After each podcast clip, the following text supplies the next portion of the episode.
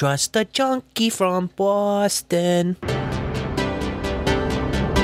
You're listening to the only podcast in the universe where clothing is optional, but pot is not.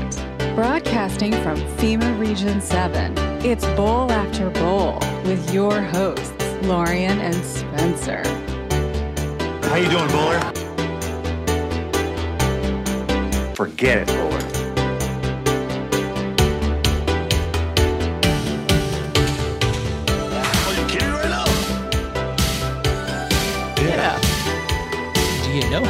Know how bad you sound? You'd know that if you'd ever listened to my podcast. Listen to you. Uh, I mean, yes. Take you a nap. Thank you, darling. The further I got into it, the more I liked it. You love it. Do all kinds of weird shit.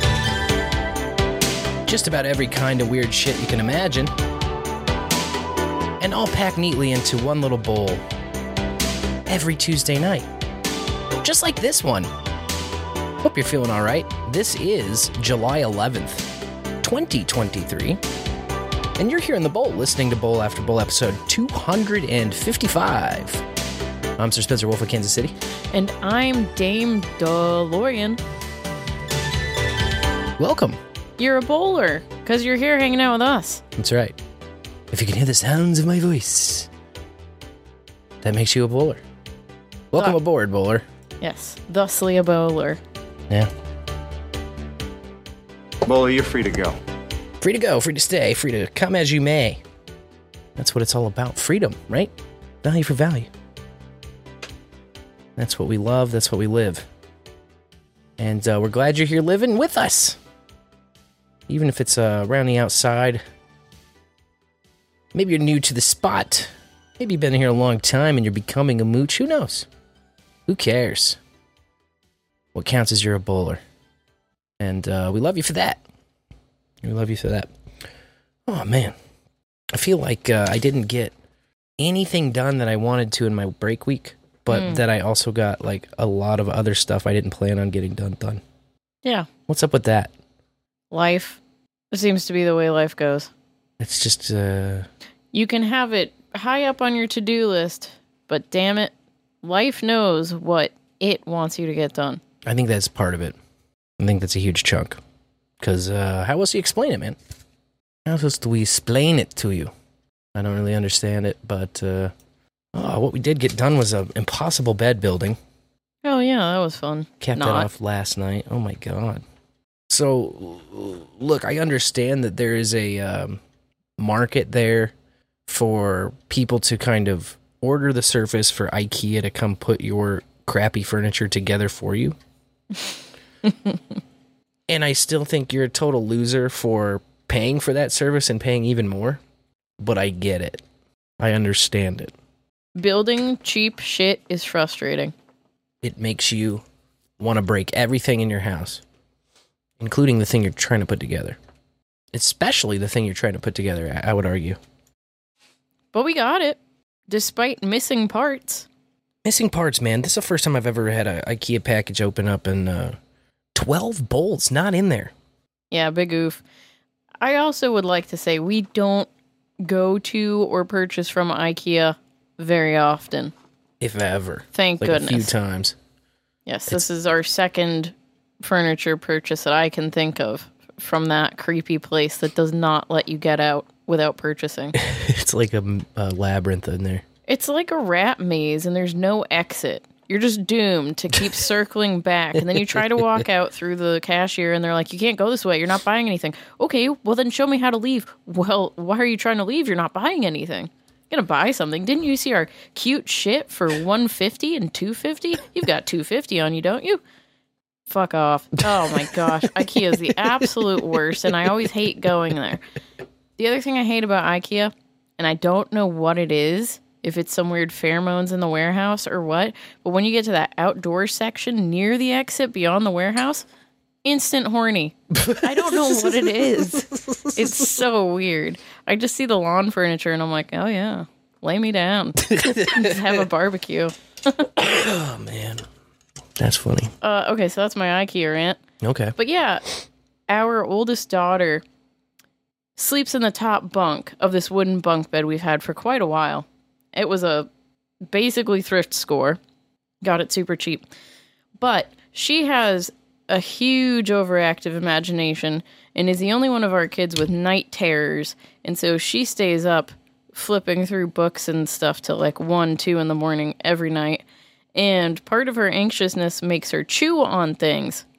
Anxious isn't really the right word Yeah. but just like you know being up at night the only one awake in the house or whatever in her room at least and uh, she starts chewing on things and so she had been chewing the wood on this bunk bed and i just decided we had to get rid of it because that's gross Yes. and you- can't mess up your teeth chewing on wood like a rabbit well, uh, it's funny because I used to do the same damn thing. that's gross My original. and what did your bed parents head. say Uh, Did you not let them find out? I don't think so. I don't. I'm not sure. her mistake was inviting me up into her, her top bunk one night and then i saw it and then she realized that i saw it and she didn't know how to cover it up either she was just like oh Oof. yeah i'm like you can't be doing that we're gonna have a problem if you keep doing that and we did have a problem There were problems involved. Yeah. so it didn't stop that was the problem so the solution was to get a metal bed frame chew on that Yeah. you can't Can't do it. So the kids helped pick out their bed. And it's great because it's a lower bunk. So she doesn't have to worry about hitting her head on the ceiling fan anymore, which was a thing that happened occasionally. And there's also a trundle on the bottom. So we got three beds in one bed space. Yeah. The efficiency is nice. Yeah, and that's what you get at IKEA. The quality can be lacking, but damn, there's efficiency. IKEA tailors for those who own nothing but remain happy. Yeah, I think that's uh, it's, it's pleb world, man. Yeah. Any plebeier and you'd be renting the shit. Oh. yeah. No deposits if your kids chew on it. Yeah. So we started building it and oh my gosh.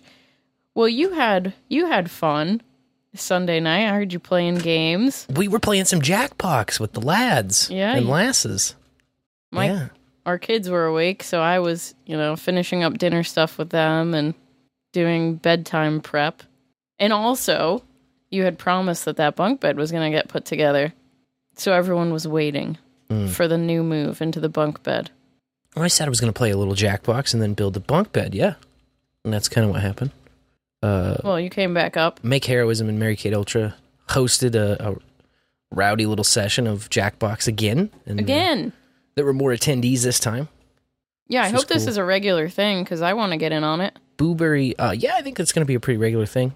Booberry Cool. found this new platform, uh, Ko- Komi-sama, Kosimama, Komi something. I can't remember the name of it right now. At least you tried. gold star sticker you tried. Uh, but uh, basically, you know, just like a another Zoom type platform where everybody can get on, but then we can all see the uh, screen share of the game being played. And then, uh, yeah, little eight player multiplayer games where you're just kind of choosing prompts that have to do with uh, either coming or conk, basically. At least that's how this session went. And yeah, a winner is determined eventually. I even won a round this time. How do you like that? Congrats. Thank you. Felt fun. Felt nice. Here's another gold sticker for you. Net Ned knows. Net Ned uh, was in the uh, in the jack box. He's in the bowl right now. Yeah, we had lavish and private browsing. We had uh, oh gosh. Once you start, Why are you listing? Once you start listing, then you get fucking in trouble. Um, Okay. Well, anyway. You know, So you came upstairs after that and we tried to put together the bunk bed. we had a cotton gin. Cotton gin! Oh, I have a cotton gin ISO for cotton gin. Oh my god, do you? Uh, not on me right now, but I will get it. We got the frame of the bunk bed put together. And then um, Sam was sleeping in his pack and play in the room. So we were moving it slowly into the room, like, you know, piece by piece as we were putting these things together. And so then we're up there trying to quietly get it all the way together. And it was standing, like the frame, but those pieces where It's like the bars that hold the kid in up top. Yeah. You know, the bottom screws for that. That's when we realized pieces were missing. Mm-hmm. So we looked through the Lego instructions that come with it because it's just like doing Legos. You know, It's a lot like Excuse doing me. Legos. Lego. Lego. Pl- Thank pl- you. Yeah, it's always Lego, no matter how many Lego there are. So we were, uh, yeah, we're like, shoot, we're missing something. Guess that bed's not getting put together tonight. And you had to go back to the IKEA for the missing pieces. But this is such a common problem. They just have pieces in boxes that you can go and grab. Yeah, when you're standing there, there's a big filing cabinet of replacement or spare parts, and I think a lot of it is just the shit that breaks the uh, most often because there's a lot of those like plastic wheels in there Uh. that you'll see on the bottom of like uh, I don't know filing cabinets, not quite office chair, but like smaller than that plastic wheels. You know, I was going to say, I'm happy to report we don't have any of those plastic oh, circles a, on this bunk bed. it's just a mistake. yeah. But they also had, luckily, a box full of those damn bolts that I needed because I didn't know this cabinet existed. I just stood in the the line, and then they looked back in the warehouse and they were like, "Oh, that part's too new. We don't have it." But you can check this cabinet, and luckily, there was a big box of them. Oh my god! Nice. And you grabbed just the right amount. I needed. I grabbed exactly as many as I needed to finish the thing, which I should have grabbed extra because there was one point where I lost just one of them. You misplaced it, but we found it. I put it back in a wrong bag, and then yeah, we ended up finding it. But God, it, it uh, had me a little bit triggered there for about half a second. Your IKEA run was a solo mission with Asina and John. And so it's not solo, Right. but you took two of the kids. And I had to hang back because this was Monday and Rayla, our oldest, got very sick.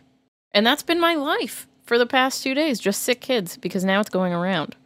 So Rayla had a turn getting sick Monday, and Asina and John went out with you. Then today, Rayla feels better, but Asina is sick. Can't wait for And- my turn. John is starting to get sick, but holding it at bay. Yeah, it's great. It's a lot of fun.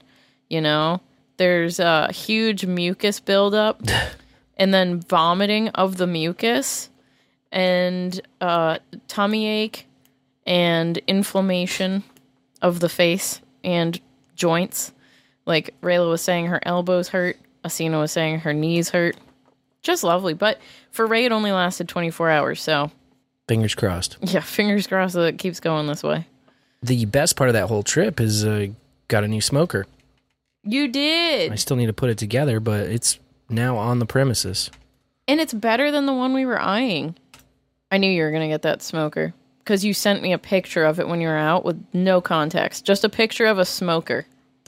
And I was like, oh, this must be a good one. So, what kind of smoker is this? Tell me about the smoker you bought. So it's a big uh, reverse flow smoker, which means that you build the fire on the right side of the smoker.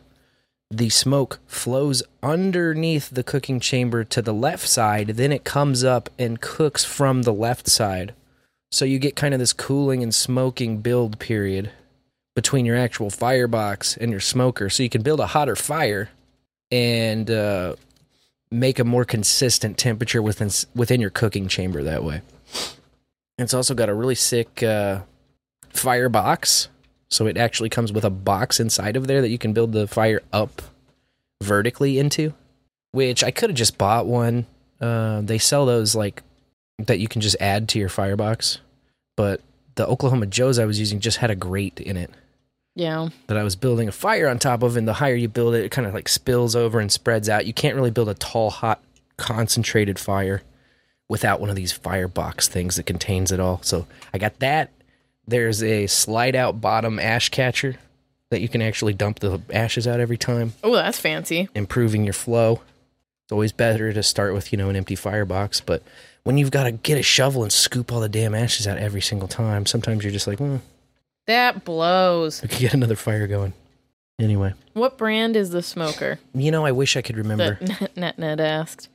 I can tell you I wish I could remember. You can, yeah, if you, because you filibuster for a you minute. texted me the correct one when you were like, "Is it this one?" And I was like, "Yeah, that's the one." Yeah, because you had no context at all. So I was looking for context clues in the picture you sent me. Ah. And I did finally figure it out. There it is. Um, Oakford. Oakford. Yeah, that's right. There's a word before it. Next Grill Oakford. Any X Grill. Next Grill Dog. yeah, exactly. So, yeah, you brought that home. There was a Party City closing, and John fell in love with a hat. He did. A cat in the hat. Hat. He's been wearing that since we bought it. It's already, it's got popsicle Oh, juice no. stains all over the brim because he touches everything and then touches the hat and then Yeah. puts no, the hat on everyone Takes else. it off, puts it on, takes it off, puts it on. Yeah, he loves hats though. The hat falls off, he gets upset, puts it back on. He's gonna be a hat man. No doubt. He's already a hat man. He is. He is. The Mad Hatter. And then we finished putting the bunk bed together. Hooray! Yeah. And you didn't kill me. Two- you didn't murder me. Two day project. No one was no one was murdered or even injured. yeah, Actually. no injuries. That's right. Yeah. Well, I hurt myself taking the old crib out of the bedroom. Which, oh yeah, I was doing that when you were playing Jackbox. Good work. That one of the pieces of wood splintered and went right under my fingernail, all the way to the base of the fingernail on the side. And then I pulled it and it came out out the side of my fingernail. So that's ripped open. It's much better today, but Yuck. I made a sound for sure. I said a profanity for sure when that happened. And then like was like, oops, I shouldn't have swore, but boy, the blood, you know, it was just gross. Blood. The kids were like, Are you okay? I was like, Yeah, I'm totally fine. Look at this blood. I'm pretty fucking far from okay. Uh, Nobody No. makes me bleed my own blood. It was good. I told the kids, You were laying under the bottom bunk when we put those slats in to put the mattress on top. And then the kids came in and I was like, So dad's gonna live under your bed now. And they all were convinced that you couldn't get out from there. I wasn't I, I wasn't convinced that I could get out. I was just kind of trying to quiet my mind. And Yeah. finish the task at hand because it was like too close to the finish line. I'm under there under the bottom bunk. These slats when you were sitting Well, I put a mattress top. down and laid on a mattress on top of you. when you were on top, the wood slats were laying on top of my chest, and I was just like, ooh, like I'm I'm not super claustrophobic, but that's through years of mindfulness practice to not be. You know, Definitely. I still don't enjoy being in a like closed confined space, but if I just flex my mind, you know, you got to just clinch the mind butthole, and you clinch, and you can handle it, and you're just like, you know what, shut up. Yeah. Clench the butthole of the mind. Well, you didn't say anything like, can't breathe or whatever, but you could have, and I would have gotten off. Yeah, but that would have taken longer to put the bed together. Yeah, fair enough. We banged it out pretty fast. Yeah. Yes. Yes, indeed. And the kids are already having a great time. I mean, Ray was sick that first night, so you carried her sleeping body up to the bunk bed because she fell asleep in the living room on the rocking chair. Right. So she got the bottom bunk in case she had to get up and throw up again. Mm-hmm. And then tonight it's the opposite, where Asina's on the bottom bunk. Mm. And Ray's like, Yeah, I get top bunk and I'm not sick. Wow. So they're going to be fighting over the top bunk because I know Asina had a grand time up there last night. Yeah, she was very excited about the top bunk. It makes me sad that she doesn't get it again. I think they're going to take turns. That's fair. Yeah, they both decorated it today together. Decorated it. Yeah, the top and bottom with their stuffed animals. Okay. They organized all their stuffed animals and See, you're giving me flashbacks to the last bed that got decorated with permanent markers. not with shit. permanent marker, but tooth I marks. wanted to mention that I am planning on sewing covers for the rails because there's like a cloth piece. Right. The thing that holds you in is cloth, and I know that that's going to get drawn on, so I'm going to cover it before that happens, Smart. so that I can just take the covers off if we have guests, and it'll look brand new. Good call. Yes. Oh man, yeah. This is the the week of like. There's so many implementation items on my list that I just didn't get done. Booberry sent us a beautiful uh, GIF Oh, it's so lovely that lit art. hmm that we can Yeah. uh, light the live tag up with when we are lit. Uh, I wanted to do that. I haven't got around to, and I know it's just plugging the damn link into the tag. It's not like it takes a long time, but you have to like think of it And do it. during a time that you have access to your machine and you're thinking about it and you don't have other things to catch up on. And uh, it slipped my mind until tonight as I'm prepping the show. And, you know, we already had a late start. So Well, the great news is that we have a Bowls with Buds this week, and I think we can get that done before the Bowls with Buds. I think you're right. I think that uh, I, we can try that multi track recording too Ooh. between now and then. Give that a test. Uh, work on all that tomorrow evening and then be ready for Thursday because we're having the return of Mr. Cold Acid. Yes, the coldest of acids. That's right. Back in the bowl. Sir Harabarik is going to be joining us. And uh, last time we talked to him, it was episode 128. And as part of that episode of our conversation, thankfully you remembered because I am very bad at remembering things. But we talked about, hey, uh, now I have to be back on for 256 because this is 128. No, I need 256. A little bit of a bit joke, a little bit of a joke. Uh, so we said, hell yeah. So we're going to get him on. It's going to be episode 256, and it's only right Cold Acid joins us again. Uh, we have been a little thin lately, just in the near past, with uh, Bowls with Buds. Of course, the last one we did was out there live in Uranus. Yeah, And uh, we're fully recovered now. yeah, we uh, we we finally got the chance to sleep it all the way off, and uh, so I've got three lined up for you in a row. It's gonna be fantastic. Hell yeah. Uh, just for teaseries, it's Cold Acid this week, and then next week we'll be sitting down with Sir Paul the Book Guy once again, All right. and then uh, joining us for 460 once again will be Mick Heroism and Mary Kate Ultra. Woohoo. and then uh, we may be on a big three week vacation. Who knows what we can figure out during that or not figure out during that? But that's Well- the thing with the bowls with buds, man. They are sprinkled throughout. Yeah, they're a treat. Exactly. not even we know when they're going to come up until we find out. Just like y'all. Just like y'all. Speaking of y'all, we appreciate y'all because you help keep the show going. And we always like to thank people up front for the value they contribute to the bowl week after week, bowl after bowl, Tuesday after Tuesday, and during all these uh, fun, special little bowls with buds interviews, and even the in person stuff that we mess around with every once in a while. It's all value. It's all value. And uh, the treasure part of that, we always thank people by name up front. We learned from the OGs, Adam and John over at No Agenda, and uh, we just kind of propagate the formula as well.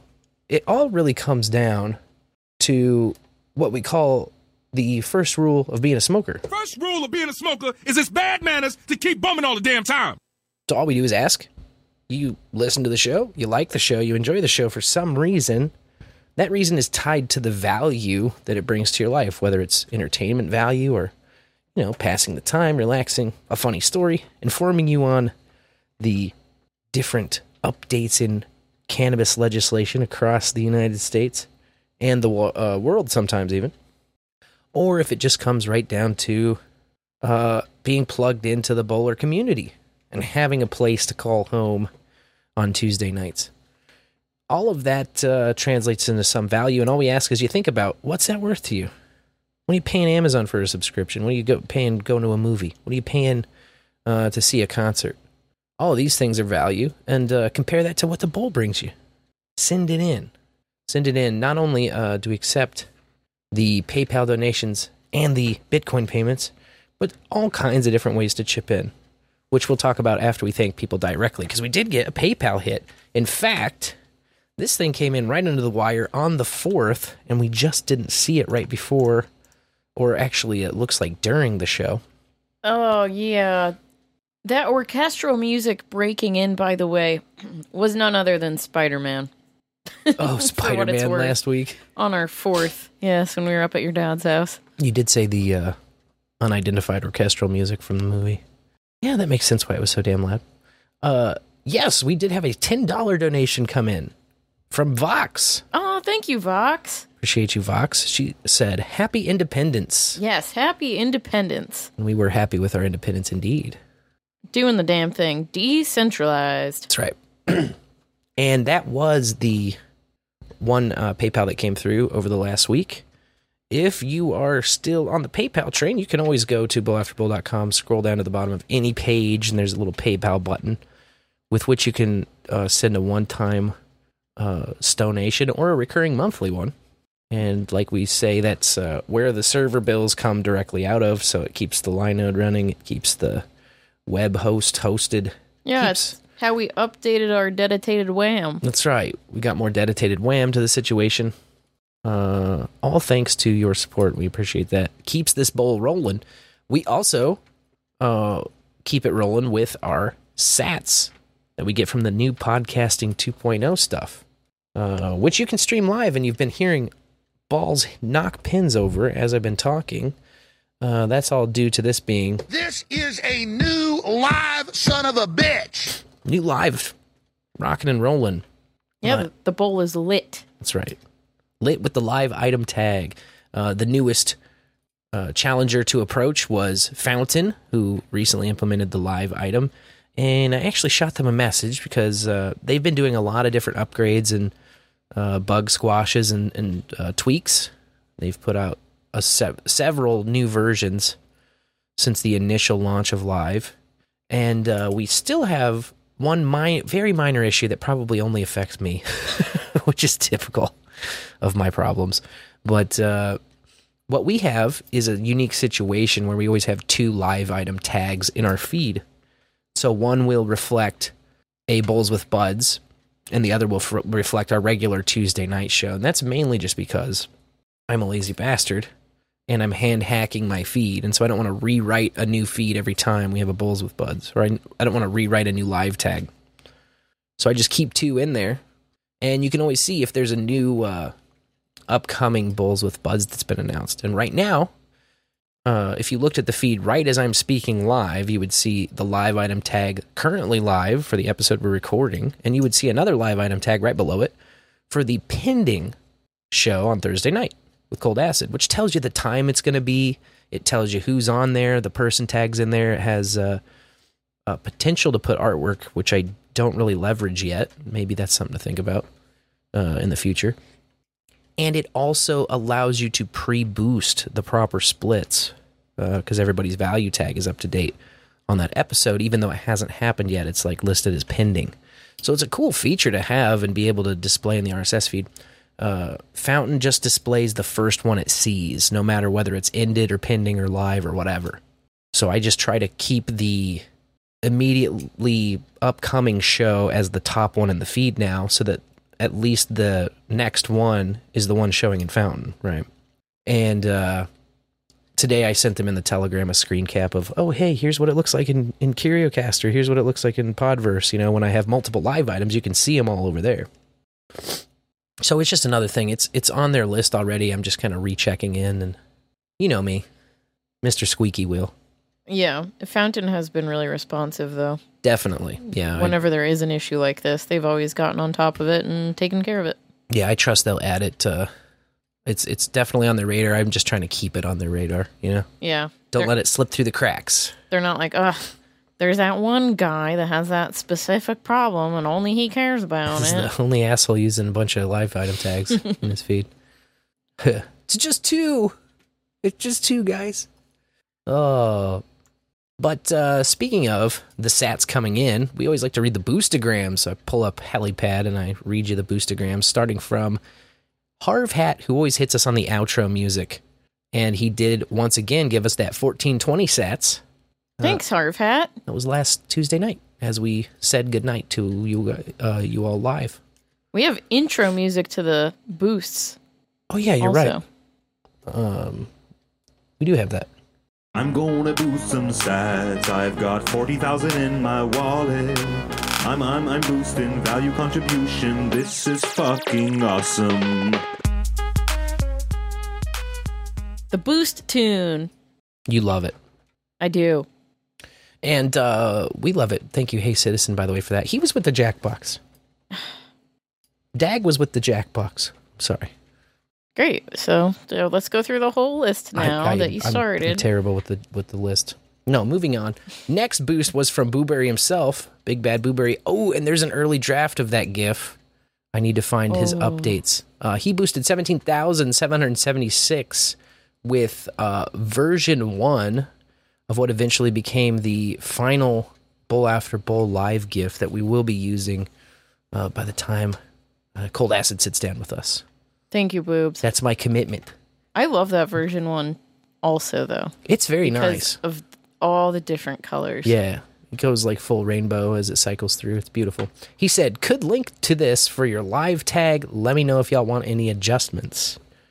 And uh, he was meticulously making those little adjustments just based on our comments and love and feedback of it. And he made it even better and even cooler. Uh, so we'll we'll be implementing that real soon, and we appreciate you, boobs, for all of the kick-ass shit that you do. By the way, he's boosting from Boost CLI directly from his node. Most sovereign. How much more sovereign can you get? I mean, come on. Uh, come on with this next boost. It's 1111 sats from Bad Career Vice Advice Chad. It's not to Bowl After Bowl, it's to Misinformed Nation. Oh, wow, there's a name I haven't heard in a while. I was just thinking that. I was thinking of that Cornfol- Cornholio meme with the homeless dude. Oh, man. Haven't heard that name in years. Yeah, misinf- Misinformed Nation, or as Gwoof like to call it, Misinformed Ination, because the NA is capitalized. Yeah, that was like a meta show that we did, uh, like a meta clip show with a rotating cast that uh, Booberry spearheaded. Uh, oh, man, we should do one of those soon. Bring it back. Bring it back. Uh, I did bring back this boost. Oh, by the way, that was bad career advice, Chad, from Fountain. Was there a message? Yes, he said the playing clips through your phone guy is Alex Sarki Sar- Tsakiris of the Skeptiko podcast. Playing clips through your phone. Yeah, the playing th- clips through your phone guy. I vaguely remember there was a guy that sounded like he was holding his phone up to the microphone and playing some clips for or something. It's been so long that I would have to go back to the episode and listen to actually remember the exact context. I will link that episode in the show notes, so if you would like to, Oh, thank you. Yeah. bowlers out there listening. That way I can catch up on it. I'll know exactly where to look now. Uh, always know where to look for Dame Trail Chicken because she's right here. Bok bok. Bok bagok. And she's hitting us with 1776 sats, that freedom boost out of Fountain, she says. Uh, lightning emoji, flag emoji, US flag, of course. Uh, eagle and an explosion. And she says crunchy patriotic chip boost. Hell yeah. Oh, yeah. Thanks, Dame Trail Chicken. Crispy Crunchy. Appreciate you. Uh, five days ago, just right after uh, Dame Trail Chicken, we got hit with 420 sats from Colin B out of Fountain, Thanks, Colin. who says Happy F the State Day. Yeah. Colin is uh, one of the newer members of the KC Bitcoiners. Oh, very cool. Welcome. So we've been uh, chatting, hanging out. He's uh, he was the second one to arrive. I was like weirdly early today, so I was the first one, and he was the second one there. It's kind of like uh, when you're the first guy there, you sit down and look around at the ceiling and stuff. It's fun. Order a beverage. Yes. That's pretty much what you do. Maybe smoke a cigarette, and then when you come back in, you're not the first person anymore. Where are my friends? yeah, so that was me. Also, uh, just 13 hours ago, by the way, honorable mention, a thousand sats came in anonymously. I don't know from who, or uh, and there's no note, but it was a boost to stay a while making beans Nice. out of LN Beats. Very cool. So lnbeats.com, Stephen B's uh, music project, where you can uh, do the same kind of podcasting 2.0 stuff, but for all of the cool music that has been released via RSS out there. So that's fun. Um, that's another thing that happened uh, to be the point of discussion tonight yet again. Uh, maybe I should get into the into the shit stain to discuss it. What do you think? Yeah, I think it's time. Uh, but before then, why don't you tell Oh, the bowlers how else they could uh, contribute, Contribute. value? value. Yeah. You can do it in any way, really, ways that I'm not even going to mention, but you can send art, you can make jingles, you can send news stories to show at bowlafterbowl.com or to me or Spencer specifically on Mastodon.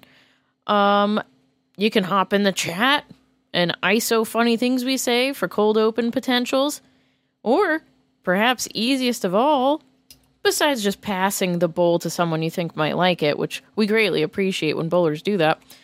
But we have a first time I ever topic, bowl after bowl, week after week. And this week, we want to hear about the first time you ever tried yoga. So all you have to do is pick up your phone and Call 816 607 3663 and they'll play your voicemail long. Bowl after bowl. That's right. We'll play it and we will not screen it. So say whatever you want to say. It's freedom, man. And you can also text if you're voice shy or send a picture. And all is valid. Also, there were some boosts that didn't get read. Is that right? Yeah. I saw oh, them in the right. chat. I don't know how uh, I s- didn't keep scrolling. Uh, I thought that the, I hit the top for some reason, but I think my mouse wheel just died out on me. uh, yeah, of course. We had Dirty Jersey Whore hit us 19,760 sats at a fountain. Woo. Uh, big slaps coming through. And he said, boosting the bowl. Got that damn smoke weed every day jingle stuck in my head. Oh, I hate it when that happens. Smoke weed every day. Me too. It's like I can just hear it just said- now Uh, in my head. He said, Thanks, Obama. I'll probably be asleep when you read this because I'm old. Y'all be good. Well, shout out to the old guys out there still bowling. I too am an old guy. Yeah. Trust me. if I didn't have a show to do, I would probably be Sleeping. at least laying down. Yeah. Maybe not fully asleep yet, but I'd be uh, horizontal. I can promise you that. Uh, 6969 came in next. Man, I can't believe I uh, almost neglected these. What a fool. 69! 69, dudes! That one coming in from Hey Citizen out of Podverse. hey, citizen. He says, Hey, bitches. I'm not listening to the show because I'm at the bar, but I'm sure it's rocking. Oh, thanks, hey, citizen. I love that confidence. Thank you, sir. Uh, tonight, I don't know. Tonight, tonight, So far, tonight I'm average. I've been doing average, I guess. Keeping it between the lanes, sort of, most of the time. Yeah. but we appreciate the boost. Podverse, if I didn't mention it, is the source of that one. 1420 sets from the one and only Sir Reverend Cyber Trucker. Oh, thank you, Rev. That one's coming out of Fountain. He said, Metal Boost. Nice. We need Yeah, he's got a hot, fresh metal moment baked for us uh, that we will be listening to later on in the show. 420, 420. I love that one. 420 sats. It's a great number. Coming in from Podverse, it's R Davis 87 Oh, thank you. who says Puff Puff Pass in the Smoker with the Wolf of Kansas City and Dame DeLorean. All right, cool. Oh, Puff puff pass. little Puff Puff Pass for you. welcome. And uh, Proof of Life comes in from Bully Steed, 3333 sets. Bully. Bowley steed in That's these right. parts. Boosty Steed, if you wish, if you please. Uh, that's coming out of the Fountain app, by the way. She says, Proof of Life, listening from the road, and a little bowling emoji. There we go. Very nice. No matter where you're at, if you've got an internet connection, you got the bowl in your pocket. So we appreciate you. Uh, R. Davis coming back again, R. Davis 87, with another 420 sats. Ayo. This one out of Podverse. Uh, and this bowler says, makes me scream. Just hearing it, damn DeLorean, wish you a speedy recovery. Thanks. Fingernail trauma, Oh, man. God. It's yucky. I have this cut on the side of my thumb because we went to the buffet on Sunday oh, gosh. and there was crab, all you could eat crab legs. And I'm like p- pulling this crab leg open and it just slices my damn thumb because it slipped. Because it's like a buttery, sloppy steamed crab, you know? Yeah. and it's like a hard shell and you got to try and get into the meat and it's like on the inside of your thumb so to it's just when i'm hitting my space bar on my keyboard it's just wrecking me Ugh. because that's right where the cut is is there where your thumb hits the space bar Ugh, i said that out loud in class and somebody goes oh third world or first world problems Uh, first world problems What? yeah. oh first world problems They eat crab in shithole countries, too.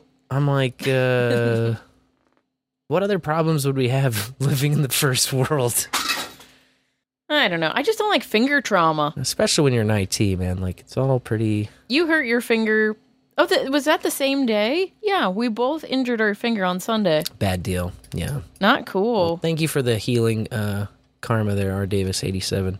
Yeah, and thanks for screaming for me because I think it helps. Makes them scream.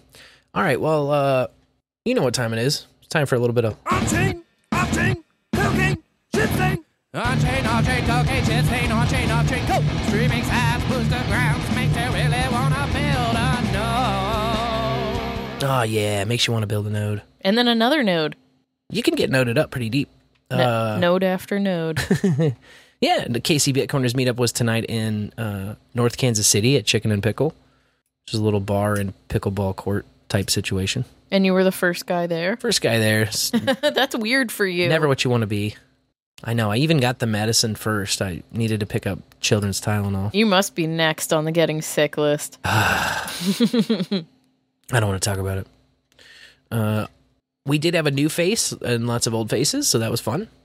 And a lot of the discussion, uh, Colin B, who boosted us before, was uh, he's got a new node on the way in order to Start9, so he's going to go into the noted journey. You know, so nice. we just uh, answering all the technical questions that we could. Um, pretty killer. We have another guy in there, uh, Rob, who is a really kind of one of the more technical guys I've met in that group. And so he's working on sort of the same idea that SplitKit is. And the only difference is instead of key send payments, it sends uh, via an LN URL address. So for those wallets that support LN URL, you can just scan a QR code.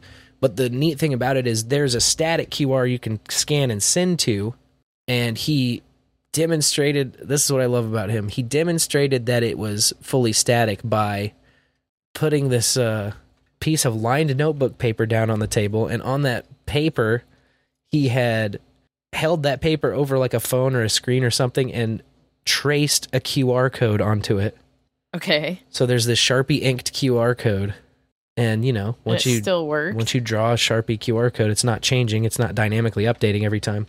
So yeah, you can scan the piece of paper and Holy shit. send a payment to that and it splits out to all of the splits that you want it to split to. Nice. Pretty fun. So I was like, man, we need to talk about uh getting an extra thing into the uh into the website when when that launches. But also if we had like a poster that we put up somewhere, Oh yeah, with a static QR code. we could have a static QR code that always works on this poster, and we can update the splits accordingly as time goes on. You know, of whatever that that QR code scans to. Yeah, let's do it. It's uh, it's It's on the pretty, to-do list. it's pretty cool. Oh yeah, of course. You know, I'm quick to throw anything on that to do list, man. So we're gonna to do it. Cool. Uh, the conversation yet again, as it always does, turned to how do we do Bitcoin Lightning payment splits for music. so that's always fun. I feel like I've explained this a hundred times, you know. At least. Um, so that was another time again, and it like it came up too right as I had to leave, you know. So I even got back a little later than I thought, but uh, n- I was there long enough to be like, listen, I've said this a hundred times, like, uh, you know, check out "Stay a While," the album that was released Christmas Eve 2020, uh, and has been getting boosted boosted ever since. Had a boost from it earlier today that we read.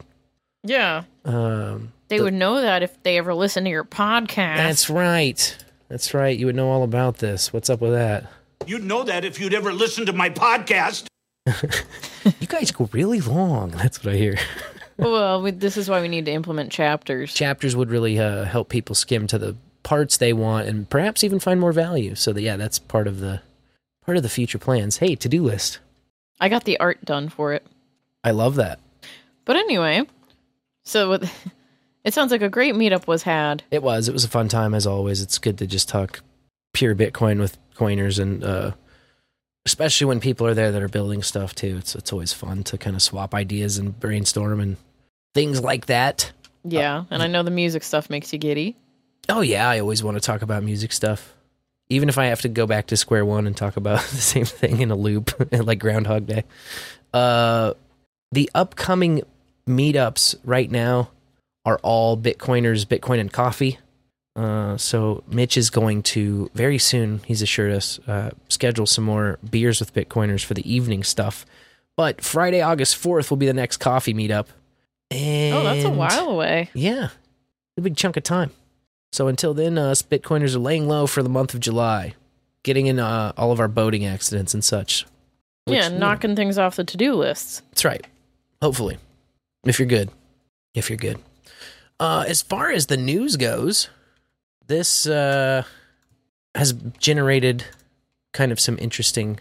Um, I don't know. People are scratching their chins or uh, speculating, but the Huobi data breach almost leaked KYC information of 40 4,960 whale users.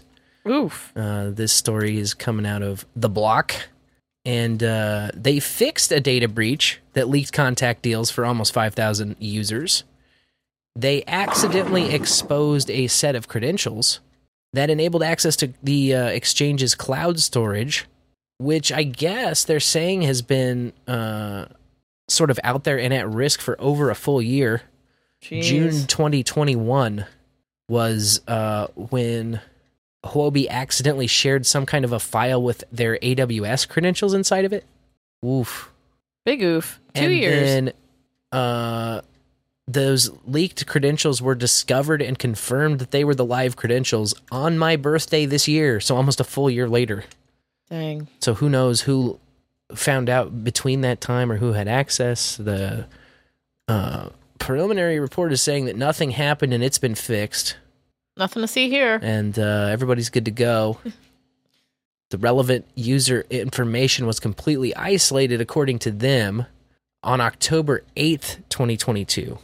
Excuse me. So this would have been my birthday last year that it, disco- it was discovered, but the incident originally occurred in 2021. Does that make sense? So almost a full year between 2021 and 2022.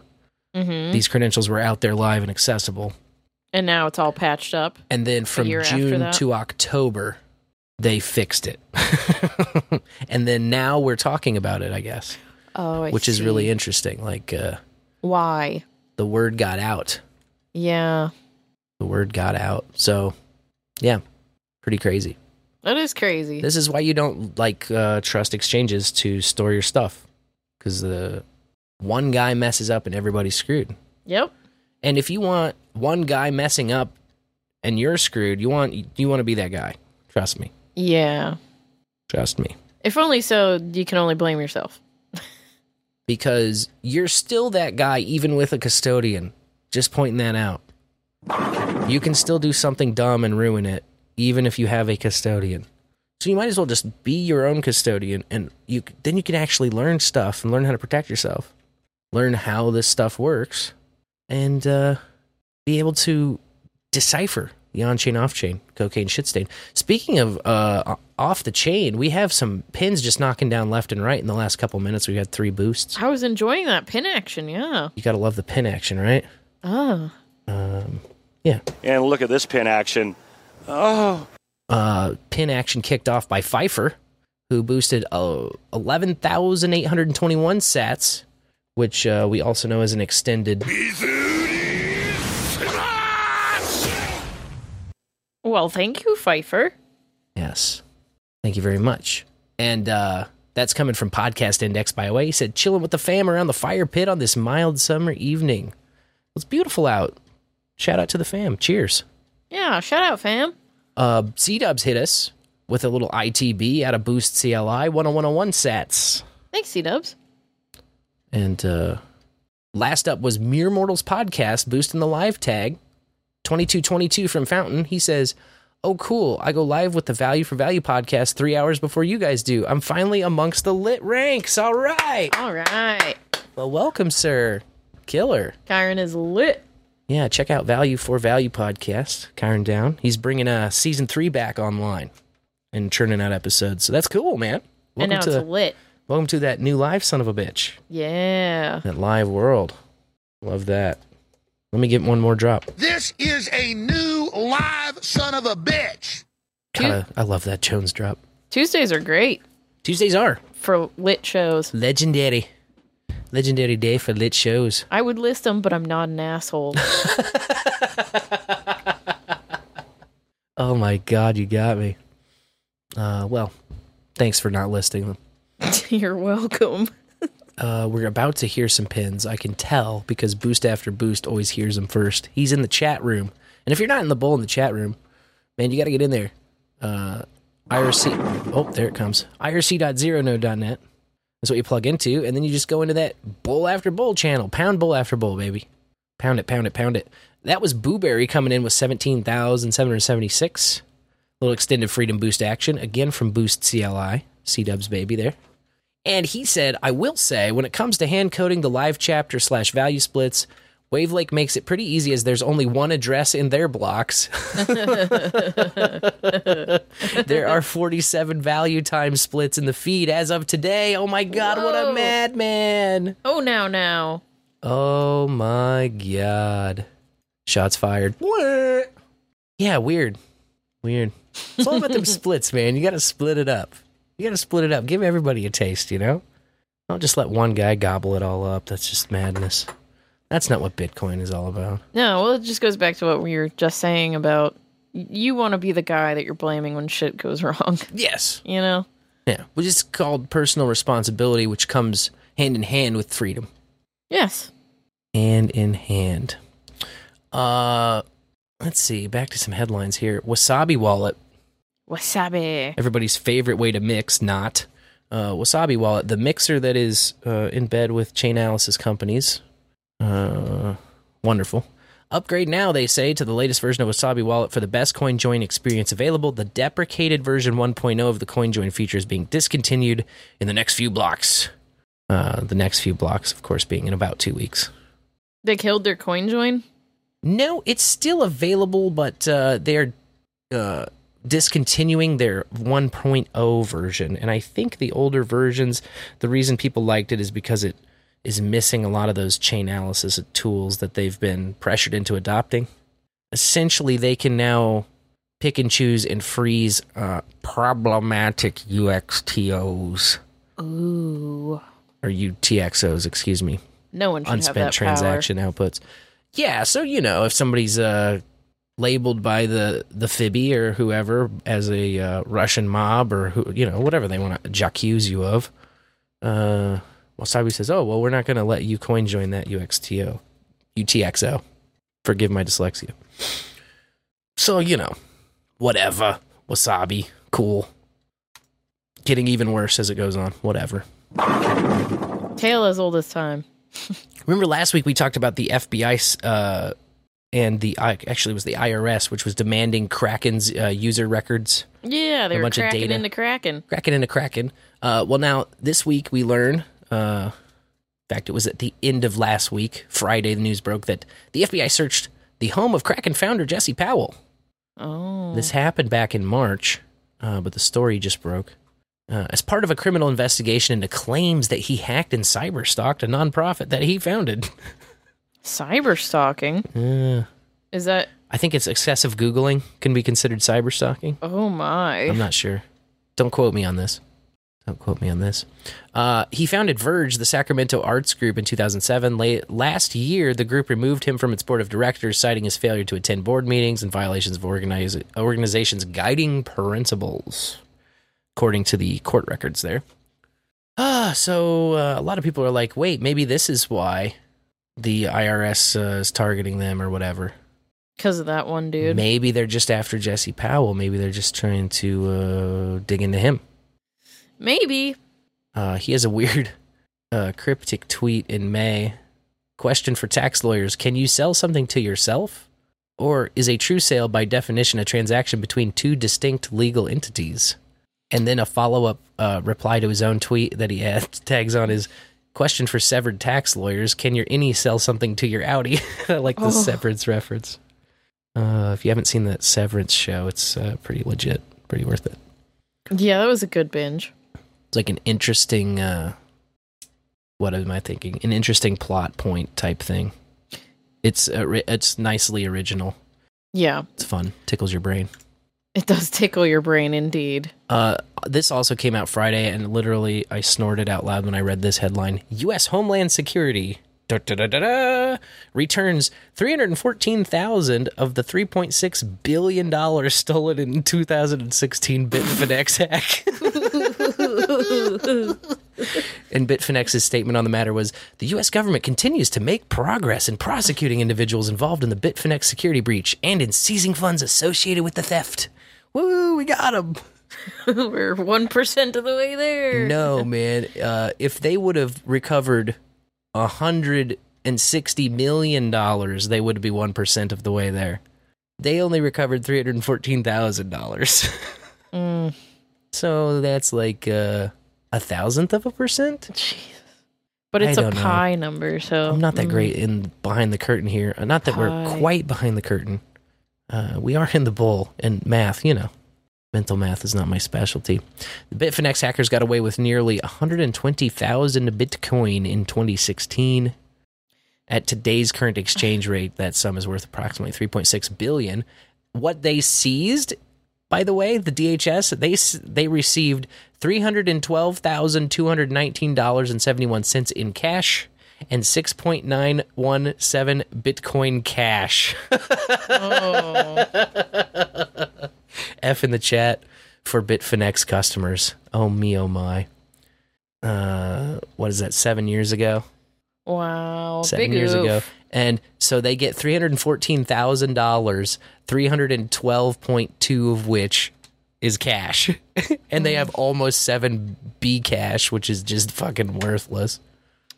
Good job. That bumps the number up to uh, by almost two thousand dollars. And yet, they're still out there bragging about it. Yeah. Oh, yeah. Continue to make progress. Well, good work, boys. Go get them. Yeah, we'll see what happens in another seven years. Maybe we can double those numbers. RFK has been a hot topic as of late, as he is uh, probing presidential possibilities out there uh, on the Democratic uh, campaign trail. And uh, it was just disclosed. Um, people have been talking about it this week, yesterday, I think. RFK holds up to $250,000 of Bitcoin in a brokerage account, according to his financial records. Uh, on the June 30th financial disclosure report, he listed a brokerage account that held somewhere between 100 and uh, $100,001 and $250,000 worth of Bitcoin. Uh, he told Bitcoiners at the Bitcoin conference earlier this year, in May in, uh, in May at Miami, that uh, he was not an investor in Bitcoin. Uh, but then this disclosure comes out that indeed a brokerage account has Bitcoin. I don't know, man. Uh, I think that you can stand up on a conference stage and say, I'm not invested in Bitcoin. And what you mean by that is like, I don't have any Bitcoin, right? Or I haven't paid money for Bitcoin. I haven't bought Bitcoin. But you're in some weird ETF or some fund that actually holds Bitcoin, but it's like a portfolio. You know, I, I would say that's not actually having Bitcoin. In my world, that's not. No. Uh, if you have Bitcoin, what that means is that you are the owner of a set of private keys that can sign a Bitcoin transaction and send Bitcoin to anybody else with a Bitcoin wallet address.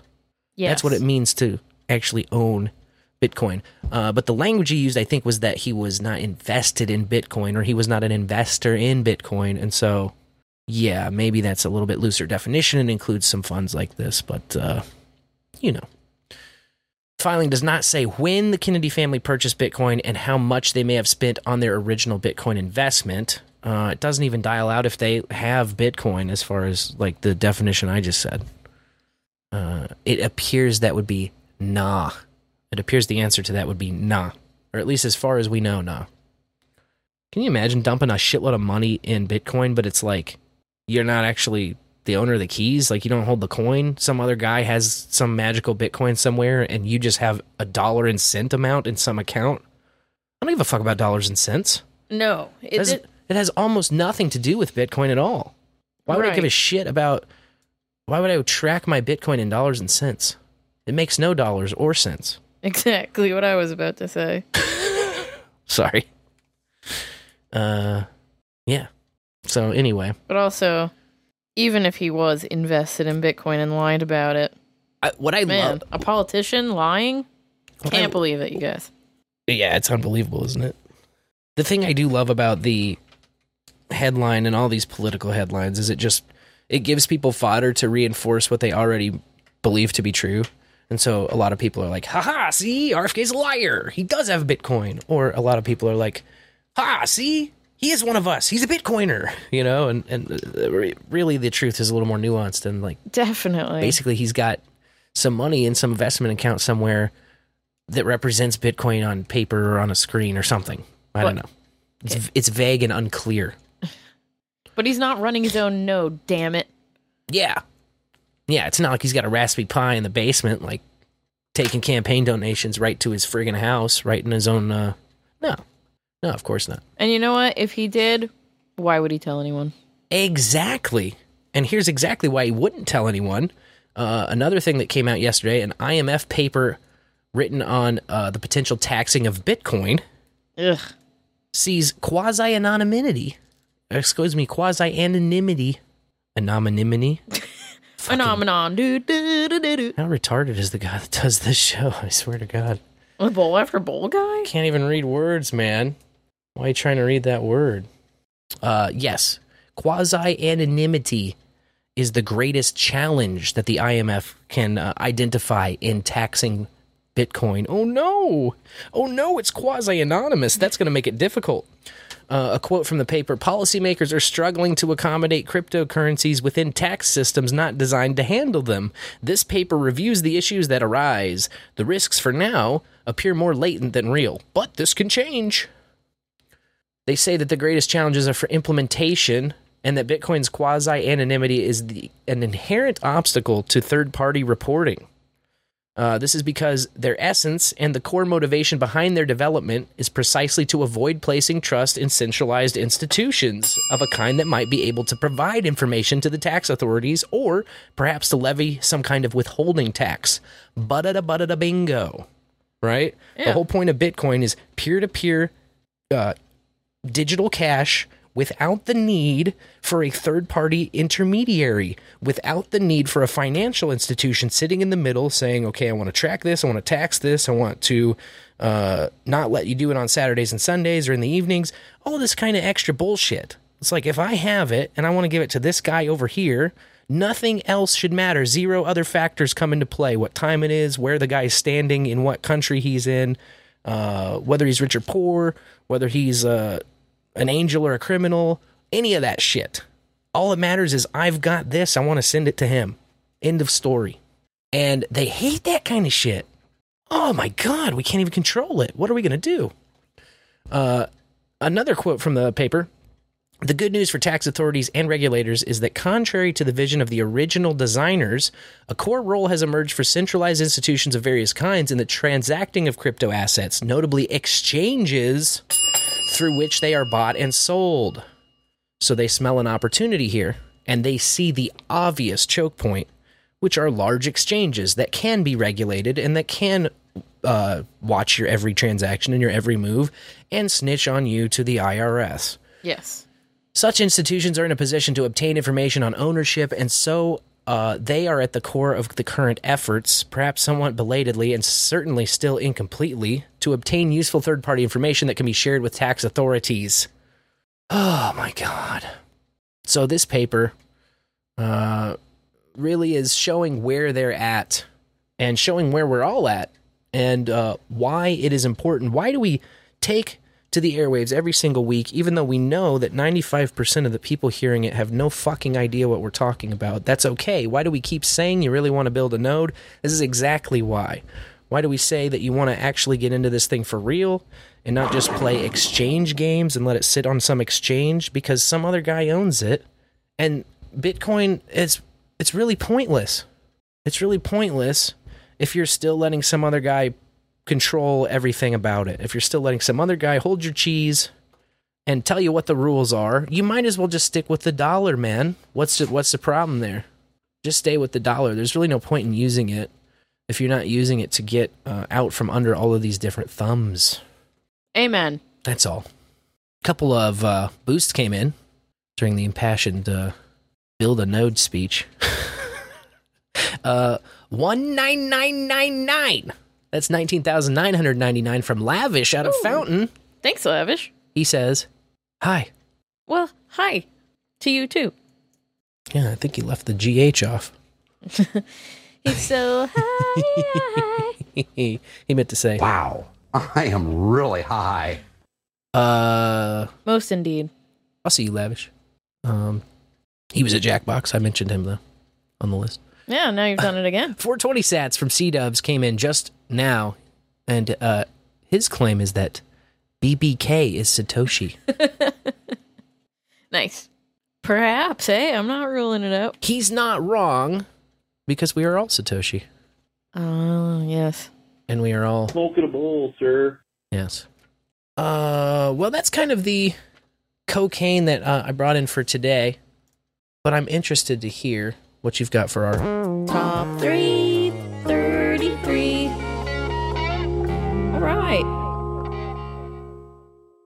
Well, it should be no surprise that 33 people were hurt during a 4th of July celebration in downtown Pittsburgh. Oh, jeez. Oh, someone had to get hurt on the 4th of July, right? Yeah, And it had to be 33 people in at least one area. for us to hear about it. Yeah, Yeah, yeah. No, I just mean it just has to happen, okay? it's this got is to. the way of the Yep, world. Yep. And it's not like they listed names or anything. It's just a number in the headline. So this was the Pittsburgh's official fireworks display in Point State Park. Oh God. And there was all of a sudden a commotion and like a sound in the audience and people didn't know if shots were being fired or if firecrackers had been deployed or cracked or whatever. So uh yeah, but they claim that 33 people got hurt during that little scuffle, including a 70 year old woman, the only one named here, without a name, just age, 70 year old woman with a head injury. She's a year too old. Yes, you're right. I knew you would get there. and my favorite part of this all is that there were bag checks at the six entrances to this festivity. And despite all of that security and people standing in line and opening their bags to others, they still managed to sneak in fireworks or guns because, duh, it doesn't work. You know how many quarter sticks of dynamite you can hide in your butthole? Me neither, but I can imagine. Let's find out. Not. no. Not in the bowl. No, thank you. Yeah. Nigeria now accounts for 33% of Africa's gas reserves. Wow. Yeah. That's uh, enough oil to last 94 years, they say. But because of that, they have this good uh, buildup of gas. So they're able to diversify their portfolio, you know, because they know they can fall back on the oil. They're good, man. They're good. They got a they got a heavy nut built up. Yeah. Must be nice. Good for you, I want Nigeria. to I want to know their price per gallon. right. Where are we filling up at? Yeah. Supply and command, Julian. Gold Mountain Ridge had a fire on the Colville Reservation. This is in Washington State. And it was at 15% containment, but had already burnt 33 acres. Wow. 15% containment. That seems low. That's very low. And 33 acres? That's a lot of acres. Yeah. So, So they didn't wait for the fire to die out. They waited for 33 acres to get hit and then off to the presses. yeah, and they talked about how there really wasn't much they could do because of all the peaks and ridges and such. Hmm. The landscape was difficult to try and contain anything in. Next week, we will hear about the 333 acres that have now been burned to the ground. Perhaps. I hope not. I hope it just rained. That would be cool. You know? Yeah. But we'll find out. And a little bonus for the top 333, a little fourth story here because I these stories, these medical stories are slowing down, but when they pop up, it uh it's a huge red flag. And this one was featured on Today, the big old Today show, Ooh. an American staple, which means they really want people to see it. Right. Um, and this was a 33 year old stroke survivor recalling the first symptom he almost ignored. That's the headline. Uh, and this first symptom was either, they don't really pinpoint it. We talked about waking up feeling tired. Oh shit. Uh, going to work out and then being dizzy when he worked out. Also, oh shit. Figured he was dehydrated. Sure. Definitely, you know. Yeah. I have to constantly drink water to not feel dehydrated. And then he sat down, sat out of his gym class and still was like dizzy. So he laid down and then started feeling super weak. And he went to like pick up his phone with his left hand and noticed that he was having issues. And someone was like, Hey, I think we should probably call an ambulance because your left side seems to be weaker than the other one. Rutro. Bing, bing, there's your stroke symptom, you know? Mm-hmm. So, uh, yeah. He had uh, this blood clot that broke off, made its way to the brain, restricted blood flow. Ugh. And um, he was given um this is where the I feel like a native ad starts to come in. Uh oh. You know, he was given tenecteplase, which is a medication that allegedly dissolves blood clots. Okay. But that wasn't enough. He also had to get a thrombectomy, which is where they put these catheters in the groin area and then they snake them all the way up to his brain and suck the blood clot out. From your groin? Yeah, dude. Doesn't that make no sense at all? Uh, I'm not interested. Same. I- Same. Just let me go. Just let me go. Just let me stroke Just let me fade. Oh my but god. they noticed when they were in there, when they were inside of him, they mentioned that he had an aortic aneurysm. And this was like the gold in the story, right? Because, okay, we've already got a 33 year old having a stroke. When have you heard of that in our history before? Uh, Growing up, I didn't know of any relatives or family friends having strokes in their 30s. yeah. And now they're saying he had an aortic aneurysm. So this blood vessel right next to his heart was swelling up. Yikes. And I guess popping. It's a lot of circulatory issues, my dude. So, hmm, yeah, big hmm. Sucks. And I'd rather not think about it, which is why I'm going to suggest we go behind the curtain officially. I can't wait to get back here every week. I love it. C Dubs asks pre 2020 or post. This story was this week. So between last bowl and this is when this story aired. Yeah. In the stroke era. I'm stroking. well, I'm definitely not stroking up on my phone to any legacy social media, new or old, because, you know, there's new ones on the horizon now. I hate naming names here, but Threads. I've heard of it. It's like a Yeah. face bag, meta Twitter wannabe, I guess. I guess so, yeah. Sounds like shit to me. Anyway, to make it even shittier sounding, if you type in the word marijuana, which I hope you're not, come on, it's weed.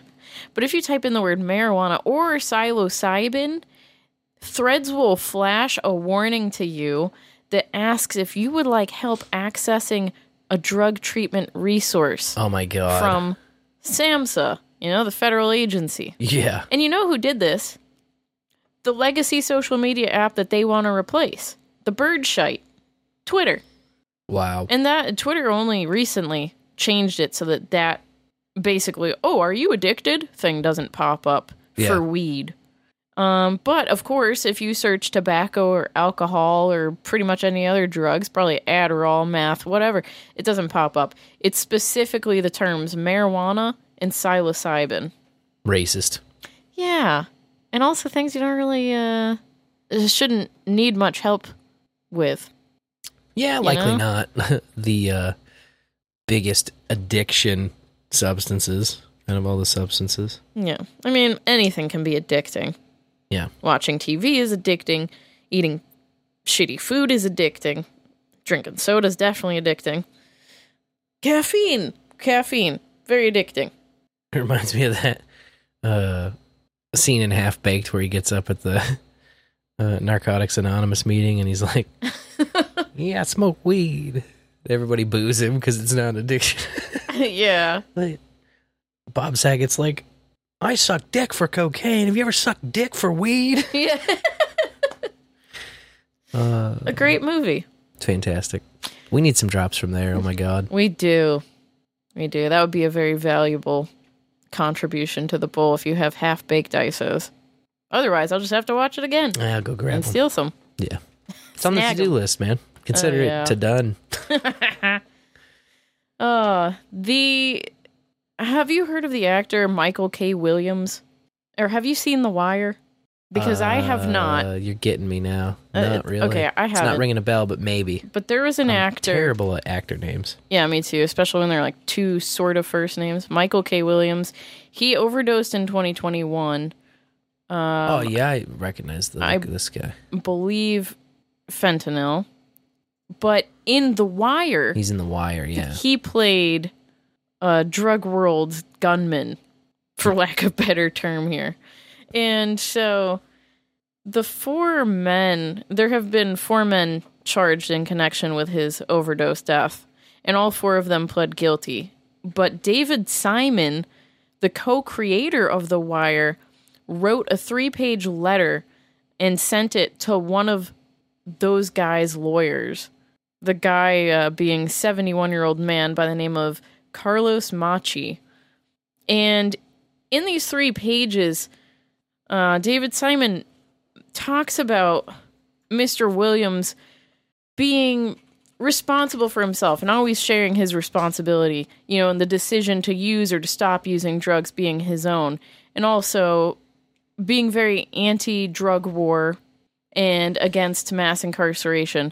And so he decided to write this letter just saying, This is ridiculous that anyone is being charged for his death, which was in his own hands, you know? Right.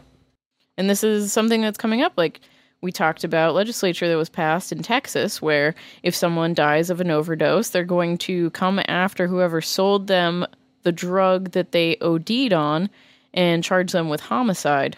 It's a problem with conservatives. Is just like they're so mentally conflicted when it comes to personal responsibility and personal choice. They understand the issue when it comes to not charging manufacturers of guns for people that get killed with those guns.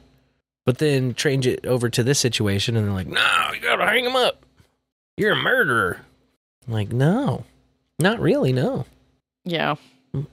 Just a merchant. That's a merchant. Mm-hmm. On the free market. I mean, what if somebody sells, what if a liquor store sells you liquor and then you uh, drink yourself to death? Right. Is that on the liquor store? No. It's not. No, it's on the person that drank themselves to death Exactly. for the conscious decision they made to put a substance into their body.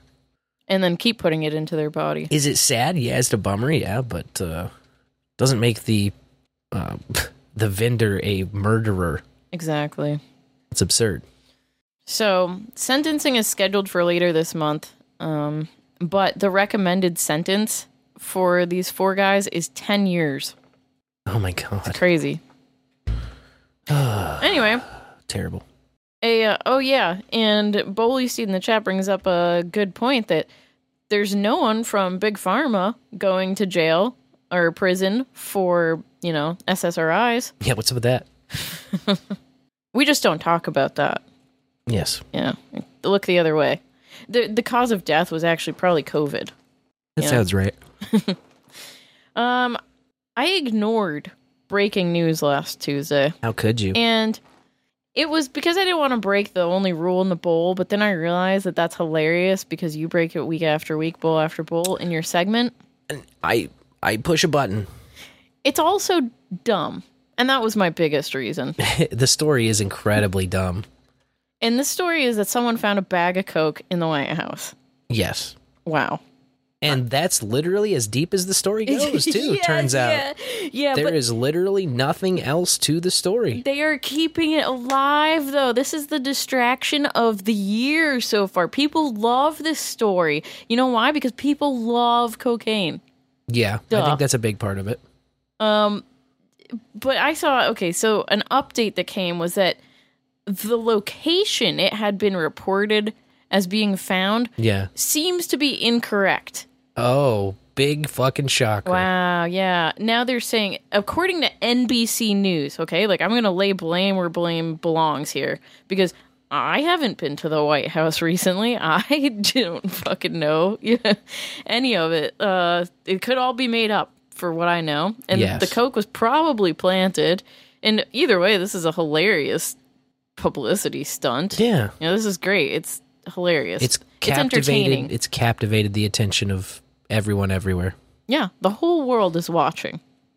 And so, you know, they talked, they've, I remember hearing that it was found in the West Wing lobby where tourists come through. Right. Now, NBC News claims that it was found in a cubby near the West Executive entrance. Uh oh. My problem here is why would anyone be going into someone else's cubby? That really bothers me. And I understand you're you're working with the federal government. You have no sense of privacy, especially when you step foot into the White House. But for shame if you were pulling people's things out of their cubbies. Yeah. Also, these people are using cubbies. It's incredible. I love it. I think I remember second grade was the last time I used a cubby. Hey, I've offered a cubby in the bowl bathroom for your clothes. Now that wouldn't be a bad idea. and maybe someday I'll use one again, but it's been a very long time. for your clothes, for your drugs, and we won't fucking tell the news about it. That's yeah, for sure. man.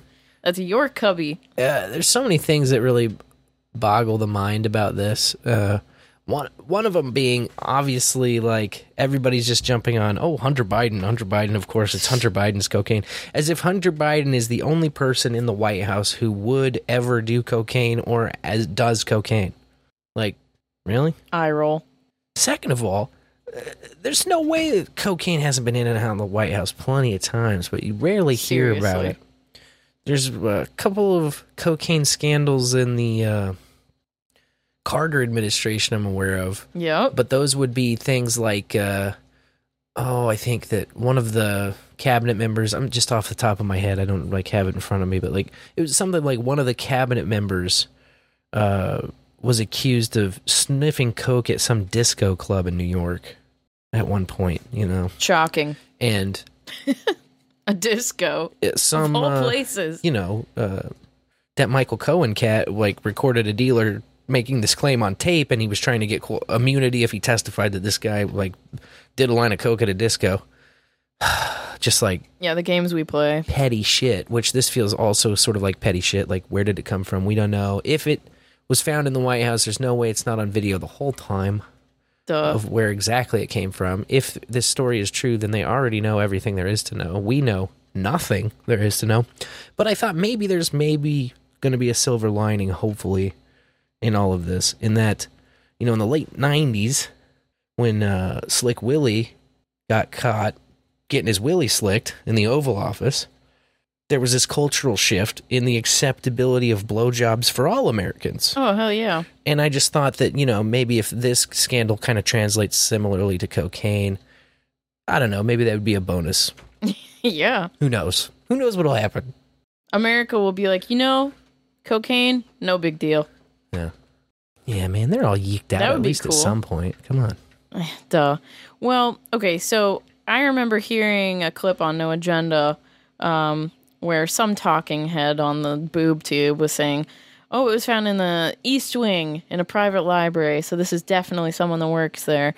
But then NBC today is saying this uh, West Executive entrance, it's between the foyer and a lower level lobby near where vehicles and then they call this out specifically like the vice president's limo or SUV would park. so VP called out Uh-oh. by NBC.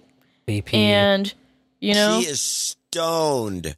yeah, that laugh could be a cocaine laugh. That laugh is a stoner's laugh.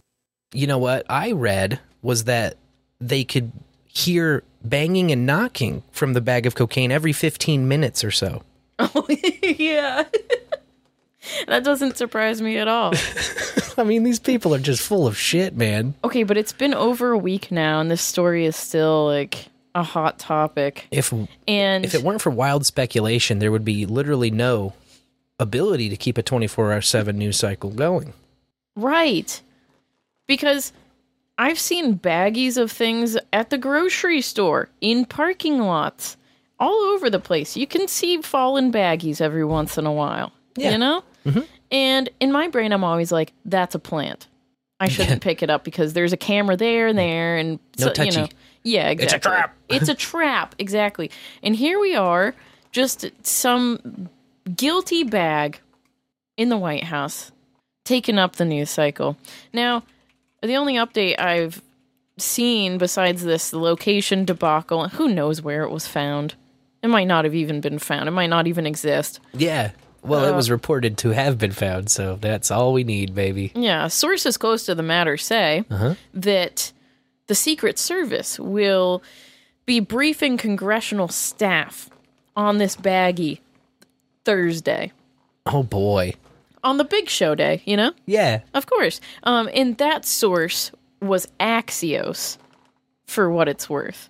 Axios is the one reporting it, so they must have a source close to the matter. Oh yeah, they to give to, that answer They seem to have some scoopage. because Karine Jean-Pierre, it's been coming up in the press briefings, and all she does is refer the press to the Secret Service and say that it's under their jurisdiction. It's such a snooze, man, watching that shit.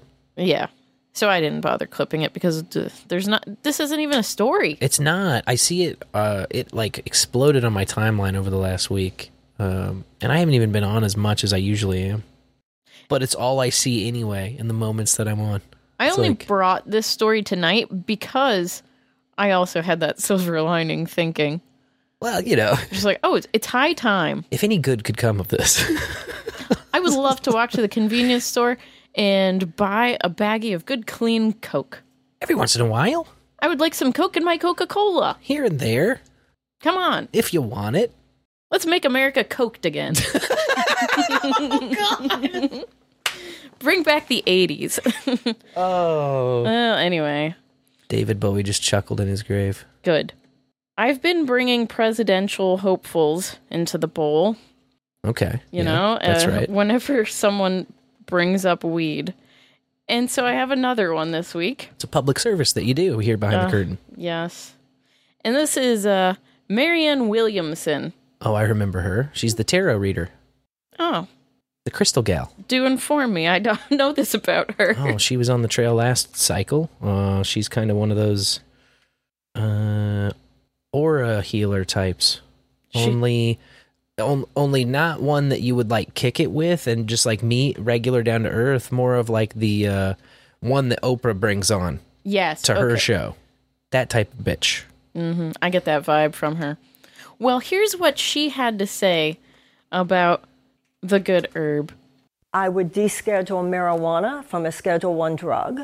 She would deschedule it, Oh, okay. Yeah, there you go. and that's all that I've ever asked for. Wow, that was an incredibly short clip. well, I, I grabbed Are you- another statement from her because it was so incredibly short. This was in. She was listing off her priorities. Sure. That was in her top three priorities. Cool. I mean, it's it's way past time. Duh. It's weed. This could have been a '90s move, like right when Cali went Maddie. Yeah, They could have been like, "All right, let's just pull it off of this and let the states figure it out." definitely. But and they they didn't. They could do it tomorrow. yeah. They could have done it yesterday. the opioid epidemic came up, and so she expanded her thoughts to all drugs, and this is what she had to say. I, I believe in, in decriminalization of everything, and I believe that we should treat the drug issue the way countries like Portugal do. We should treat these issues as a health crisis. There are other countries that have far better, uh, far better results by doing that than by criminalizing these things. Yeah. Yeah. Bring up Portugal. That's always been a favored talking point among um, drug reform activists. I've never been to Portugal, but I've heard that their program is fantastic. Yeah. Decriminalizing all the drugs. Of course, you know, that could just be slanted reporting that I'm getting. Sure. There could be like homeless encampments on every street and whatever, but I don't hear about that. Um, and then I just, this was a good get from her, a good little ISO I grabbed just to wrap things up. They have done poll after poll, and this is the deal. Ooh. They have done poll after poll, and this is the deal. She is stoned. Right on. Well, She as just- long as she's saying our shit. yeah. She's kind of, I don't know. I mean, first of all, she's a front runner presidential candidate. So, right out the gate, you can be pretty safely sure that she's a pile of dog shit. But Yeah. uh, she kind of got her start as the leader of the Church of Today. Oh. Ooh, yeah. Which is a unity church in Warren, Michigan.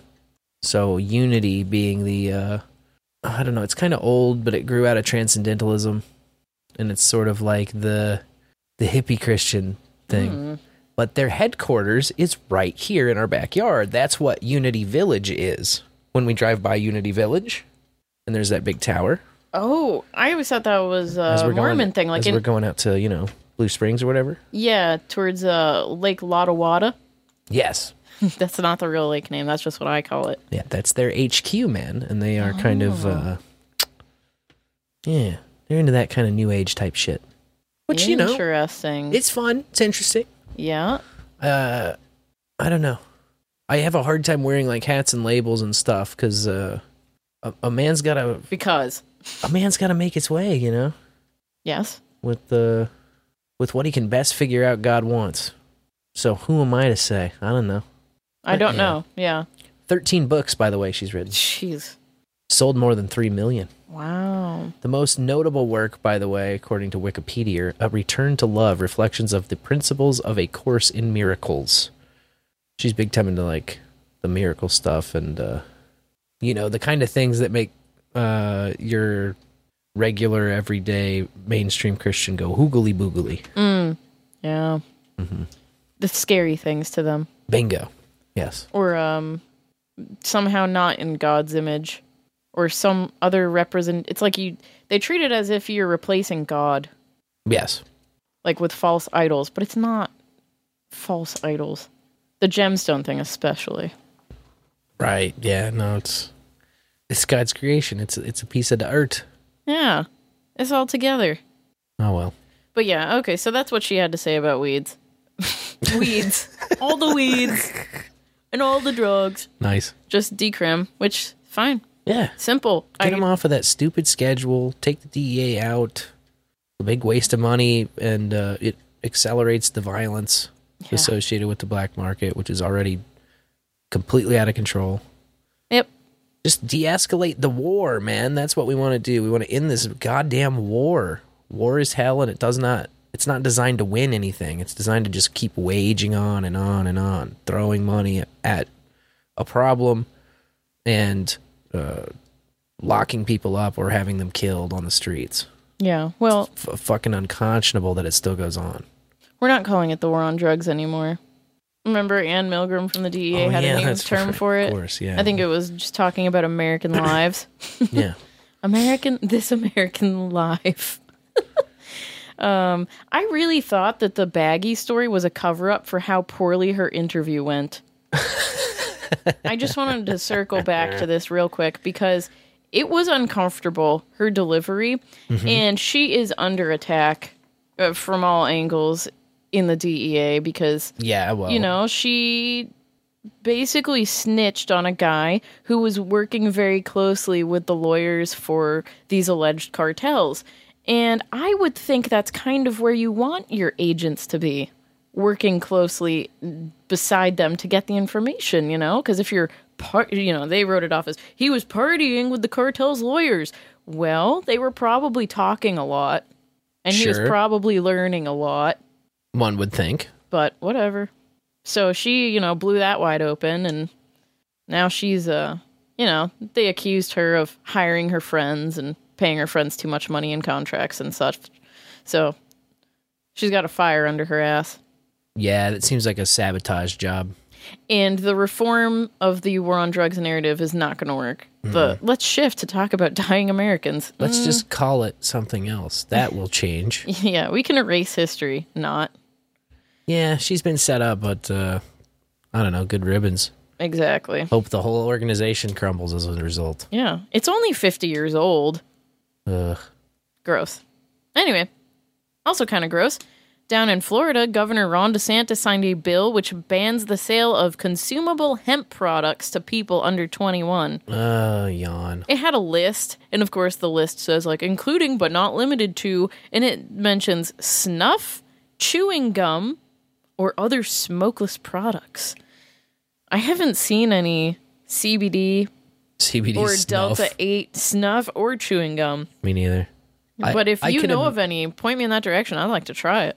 I could imagine a chewing gum existing, but snuff seems like a stretch.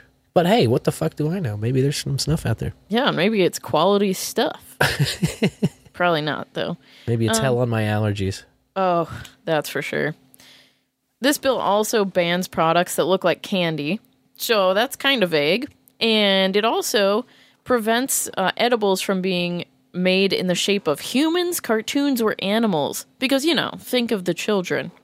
What about the Mousy Bear Wellness gummy penises? That's a human shape. I mean, just a little part. yeah, it's still. Uh, It's a, it's not a human. It's not a penis. It's a rocket ship. I was wondering if, Look like, at a, it. a pot. Yeah, there you go. But I was just wondering if a general pot leaf shape would be considered like a cartoon somehow. I don't know. You know? I think the whole world these people live in is a cartoon world. It sure is. Um, and so of course, with new prohibitions come new penalties. If you get caught selling stuff to anyone under 21 or that looks like candy by their vague definition here, it's a second degree misdemeanor the first time around. And if you get caught again within a year, it moves up to a first degree misdemeanor. So, and also now in Florida, only state licensed hemp products can be sold. So they can't buy it from other states that aren't like Florida state licensed. Nice, tightening go. everything up. Yeah, but you know, it's so frustrating because Farm Bill 2018, this was federal 50 state legal, and they have to go and shutter in their little state. Well, it's not legal here. Yeah. Not fully. Well, they're you know conservative, you know, so they have to stifle the market and shit. Yeah, and DeSantis has his presidential bid, so Bunch of full of shit Oh. bastards, dude. yeah, it's lame. Because it's hemp we're talking about. Yeah, exactly. Uh, um, did you hear about the Indiana representative who got caught drunk driving and fled the scene? Uh, I don't believe I've heard okay, this one. I think this happened in 2021. And so he was driving drunk, crashed into some guardrails, and then fled on foot. And the police ended up catching up with him and did some field sobriety tests, which he failed. And so he pled guilty to DUI. But the man has always been pro pot. So they did a toxicology report on his ass. And of course, THC showed up in his system. And that's been a running headline all week. That following this drunk driving crash, THC was in his system. So maybe it was the THC to blame, you know, not the alcohol or booze or whatever. Hmm. They're trying to make the THC look bad. And, oh, look at this guy. He's a big pothead. Huh.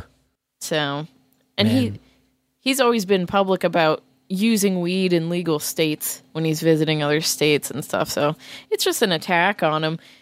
Also, they give the measurement here of like you know nanogram per liter of blood, Right. or whatever, and the numbers don't make sense to me. Um, they have 14 plus or minus 2 nanogram per milliliter of delta 9 THC. And it says the presence of delta 9 THC in blood at levels above 1 nanogram per milliliter is generally an indication of recent cannabis consumption for occasional users. So, uh, and that's according to the University of Washington, which uh, published a paper on marijuana impaired driving. Kind of a stretch, you no know, doubt. because of the way THC metabolizes. Man, every time I hear THC in his, in his system, I think back to that Lady Punch video. It was like one of the first videos I ever saw on the internet. You ever see Lady Punch?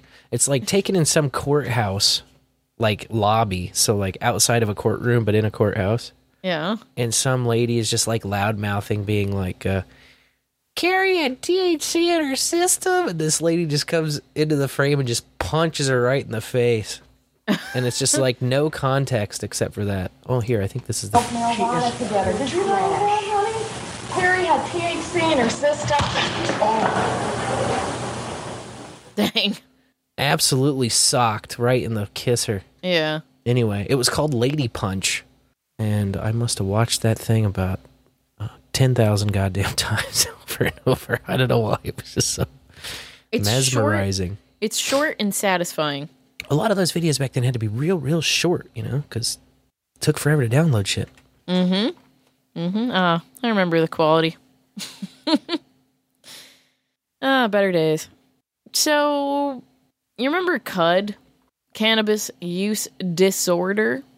Oh yeah, of course, I remember Cud.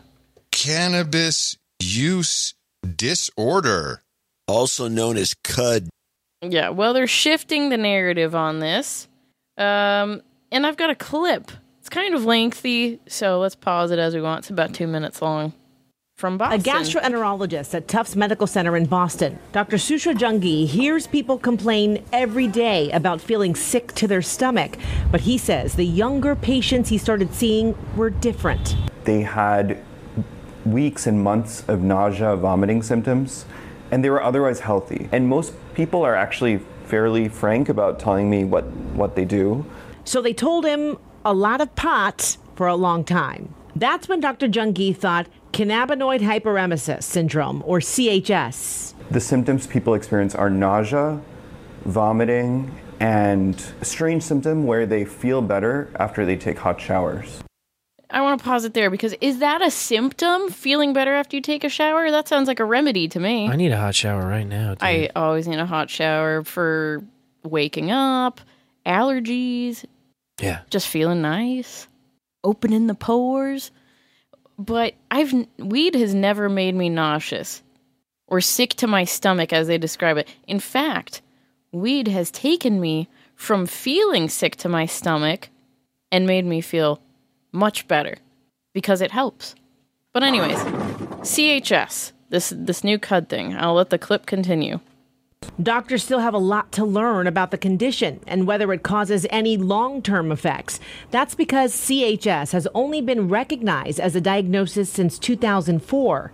Patients tend to develop this after using cannabis for years and years. It's not something you're going to get after using it occasionally or once or twice. A recent study found 6% of people who visited an ER for vomiting episodes were later diagnosed with CHS. But to understand the problem in Boston, Dr. Jangi and his colleagues reviewed Tufts admissions records and found nearly all hospitalizations for CHS occurred after legalization. Patients were not only presenting more commonly after 2016, but they were presenting with more severe symptoms. To me, that's just because people think, hey, it's legal now. It's okay if I talk to my doctor about it. I'm not admitting to committing a federal frickin' crime. Right. And you know, even with legalization, don't tell your doctor shit. Come on. not advice, but It's a very common mistake people make is trusting a doctor in the first place. trusting any third party, really. Ugh. All right, I'll let it continue. Trust must be earned, not assumed. Most indeed. And one theory is that it's because the drug itself has changed. People Oh. are using it more, people have more access to it, and the potency of the active ingredient, THC, has increased tremendously. What? Total crock of shit. It's not your granddad's weed. Weed is weed. I don't care what the labels say. You know, we've seen stories about how they're fudging the labels to make the THC percentage look higher. It's fucking weed. It's a plant. You pull the nugs off and then you smoke it. Good. Cool. Yeah. And, uh, you know, the quality has been going up and the cleanliness has been going up. And if you have a completely super jacked up THC percentage by weight, smoke less. Yeah. It really does boil down to that little simple uh, rule. I mean, you you don't have to smoke the whole joint. I always do, but never because I have to. They're just being so incredibly misleading here. We're not talking about joints. When CHS first came into the public radar, it was with that New York Times story that I brought. Yep, which was and the girl was talking about cartridges. nasty cartridges. And so what we're not talking about is the solvents being used Yep. For the extracted oils. Yeah, that BHO shit from butane. Yeah. Look at that. Don't look at a plant that's been around longer than us. That plant has not changed. I mean, sure, people are, you know, breeding it and getting certain genetics and whatever that they want, but come on. It's not the weed your grandparents smoked in the 60s and 70s. In the last two or three years. The same is true for cost. A review of hospital records shows a 150% increase in the bill for treating CHS. It might be because patients needed to stay longer in the hospital and they needed various different services. In some cases, Like a hot symptoms shower. can get so severe that they actually end up in the ICU. Right now, there's only one cure stop using cannabis. But Dr. Jangi says the reaction to his advice is mixed. Some people will feel relief that we know what the problem is, and they're- they feel motivated to stop using any substance that might be doing this. Other people are convinced that's not the cause, and they try to medicate themselves by using more cannabis. Then their symptoms get worse, and they can get sicker. Well, Dr. Jangi that you saw there says people suffering from CHS need to stop using cannabis products or at least um, for at least a month or so to start feeling better. And if a patient is worried about withdrawal symptoms, there are medications that can help. So talk with your doctor about the options. There's the ad. There's the ad at the end. Talk Ask to your, your doctor about the options. Stop using weed and take our drug instead. Ba bam. We can help you not want to take weed by giving you our very addictive pill. They really want to elbow in on that shit. Oh, it made me so mad I had to leave it in. also, are you really going to trust a doctor from Boston named Junkie? Dr. Junkie says this. Dr. Junkie said that. Trust a junkie from Boston.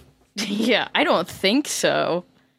I know I'm new, but I'm not that new. Holy cow. Anyway, all right, now I got that clip out of my system. Nice work. There was some weed news in Missouri here because Governor Mike Parsons signed a bill which we talked about before when it was sent to his desk. Um, it requires fingerprint background checks for anyone who works in the weed industry at all, whether they're a full time employee or a contractor. So now they've got to halt operations and get their fingerprints up to date, which is going to take like two weeks, apparently. That's what the dispensary workers in the article say. They say that the processor for the fingerprints, it's like a two week service. Damn. So, and then uh, with this impact on banking, what they're talking about is the bill allows the Department of Health and Senior Services to share inspections and other information of that sort about the dispensaries and growers and such with the banks, which previously they weren't allowed to do or not authorized to do. You know, everyone needs authorization. So the banks would have had to go through all that work to meet federal financial guidelines for these industry workers, whatever.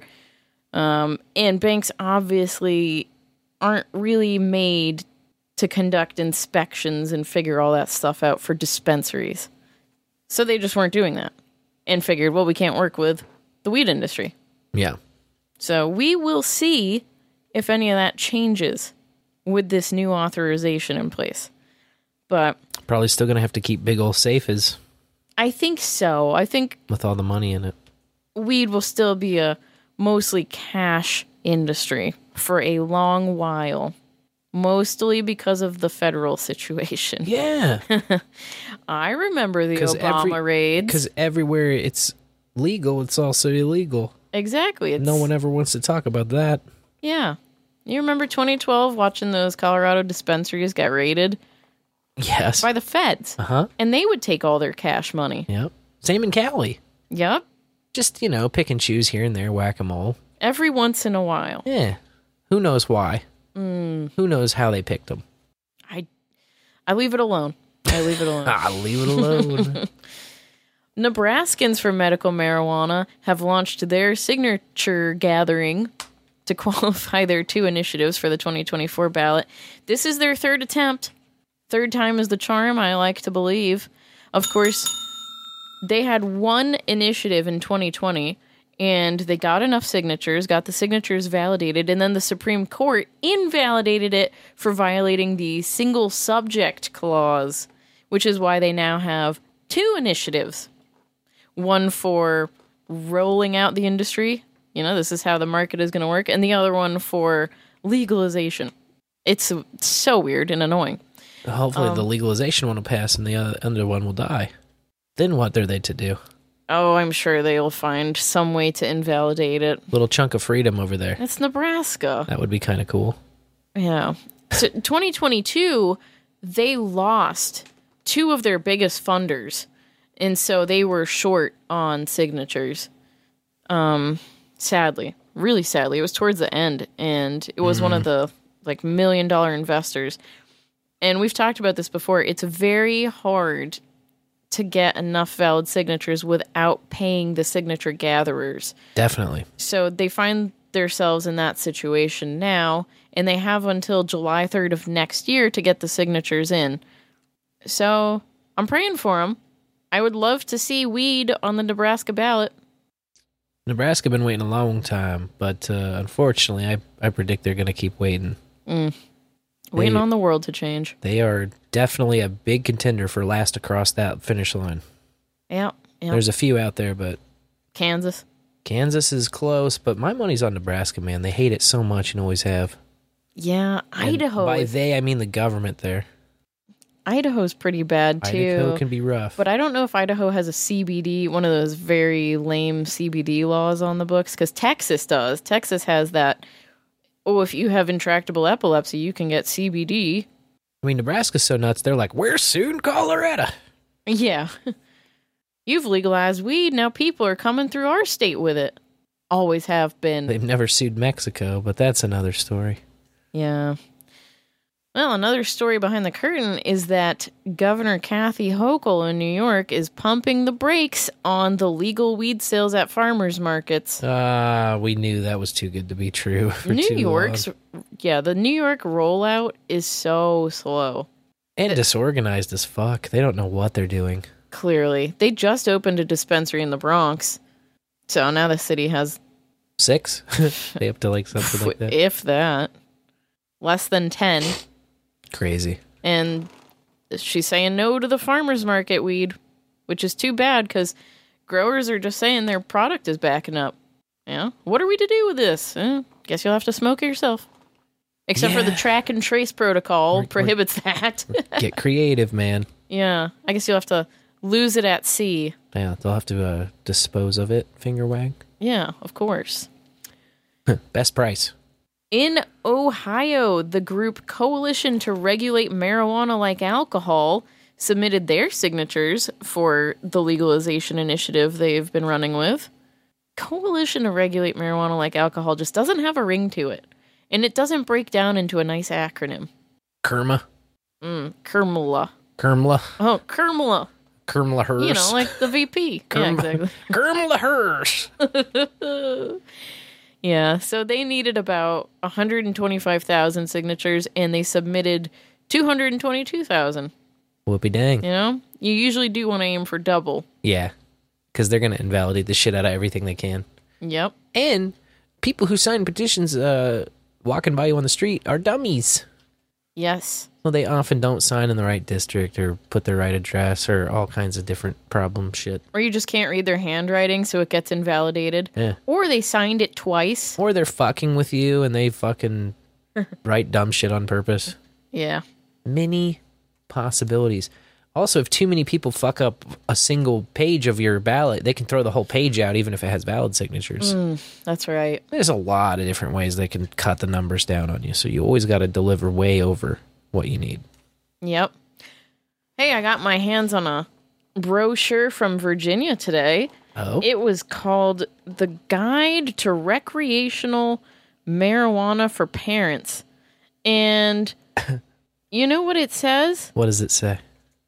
Because the here, I'll read it verbatim. Until more is known about the short and long term effects of marijuana exposure, it is safest to avoid using marijuana while parenting. So, a guide for using pot while parenting? Don't. Studies show marijuana can be very psychologically addictive. Man, f- them studies. It's got a bunch of contact information for um, the health department, the uh, social services, the health department, the drug addiction treatment. It says that, you know, edibles take 30 to 60 minutes to be felt. So keep them away from your kids. Do, do, do. Don't drive high. Secondhand smoke could cause problems, but we don't actually know. And oh, here you go. Talk with your healthcare provider about information on cannabis for medical purposes. This ain't a guide at all. No. I mean, I'm not surprised, but it's so lame. Brochure? Sure, bro. Yeah, it's just lame. And perhaps the lamest part is this little fine print here that says some of this information is from the Public Health Agency of Canada. What are we doing taking information from Canada? It's a bad move, my man. Yuck. Everybody Eh. knows Canadians love to get fucking stoned as shit. Come on. Yeah, and they also don't have guns. Not enough guns. So I'm not t- I'm sorry, but I'm not taking advice from Canada when it comes to freedom. Yeah. They're under the queen. I'm sorry, the dead queen, the king. Such a fucking joke. Sorry, Canada, you're a joke to me. That's just offensive. Virginia, step up. Come on, people. Put up or shut up. There you go.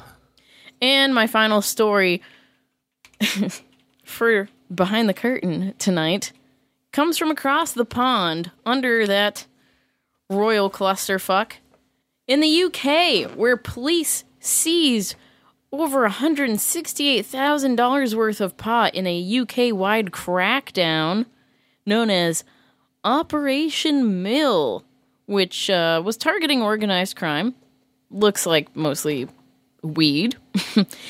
they stole 180,000 weed plants, arrested over a thousand people, seized a whopping 20 firearms. So that tells you about the level of freedom over there. My goodness.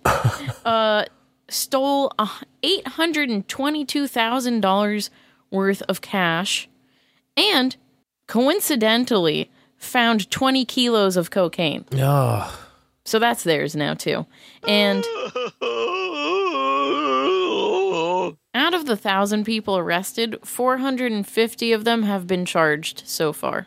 Wow. So That's big, a lot left, uh, left waiting. yeah, big oof. Big oof. When is Canada going to declare its independence? That would be kind of cool, man. Yeah, I would support that. That's how they will gain their respect back from me. Well, you heard it here first, Canada. respect revoked. Get to work. That's all I got. All right. Well, that was a great one. We had a hell of a roundup. Uh, we also have a hell of a metal moment sitting right here in the old inbox. Uh, and I didn't even realize, even though I said it at the beginning of the show, 7 Eleven. Yeah, that's why I said uh, get your dabs from yesterday for 710 or oil day, upside down backwards, and then grab a slushie for 7 Eleven. That makes sense. I think slushies were free today. You slipped that uh, right by me. Mm. Not hard to do. Uh, but here's the latest from the Rev.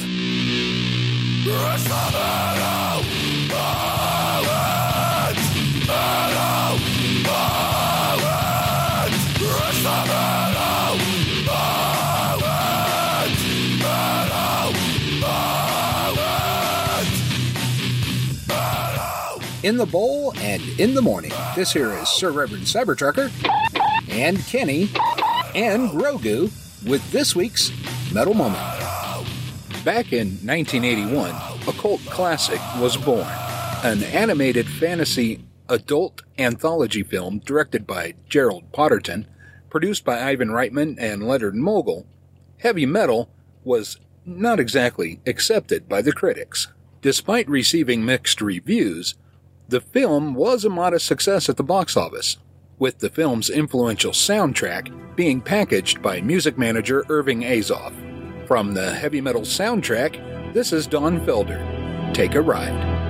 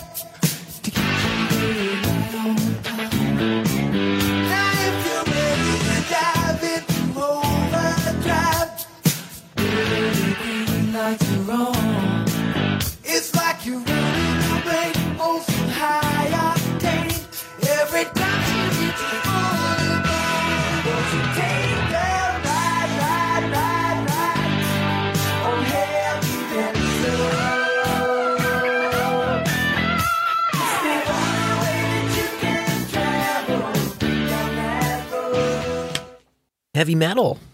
I've I not, s- like it. not seen it. Check it out. Oh yeah, that's a good one. Add it to the list. No doubt. Thanks, Rev. Yeah, thank you, Rev. A little bit more classic uh, sound and feel to it. Danceable, Yeah. Bang your head and stuff. funky metal. Need some big hair for it.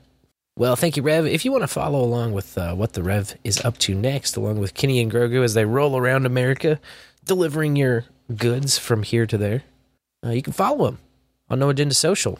He's at Rev Cyber Trucker at noagendasocial.com. Uh, now it's a great time to talk to the bowlers, yeah?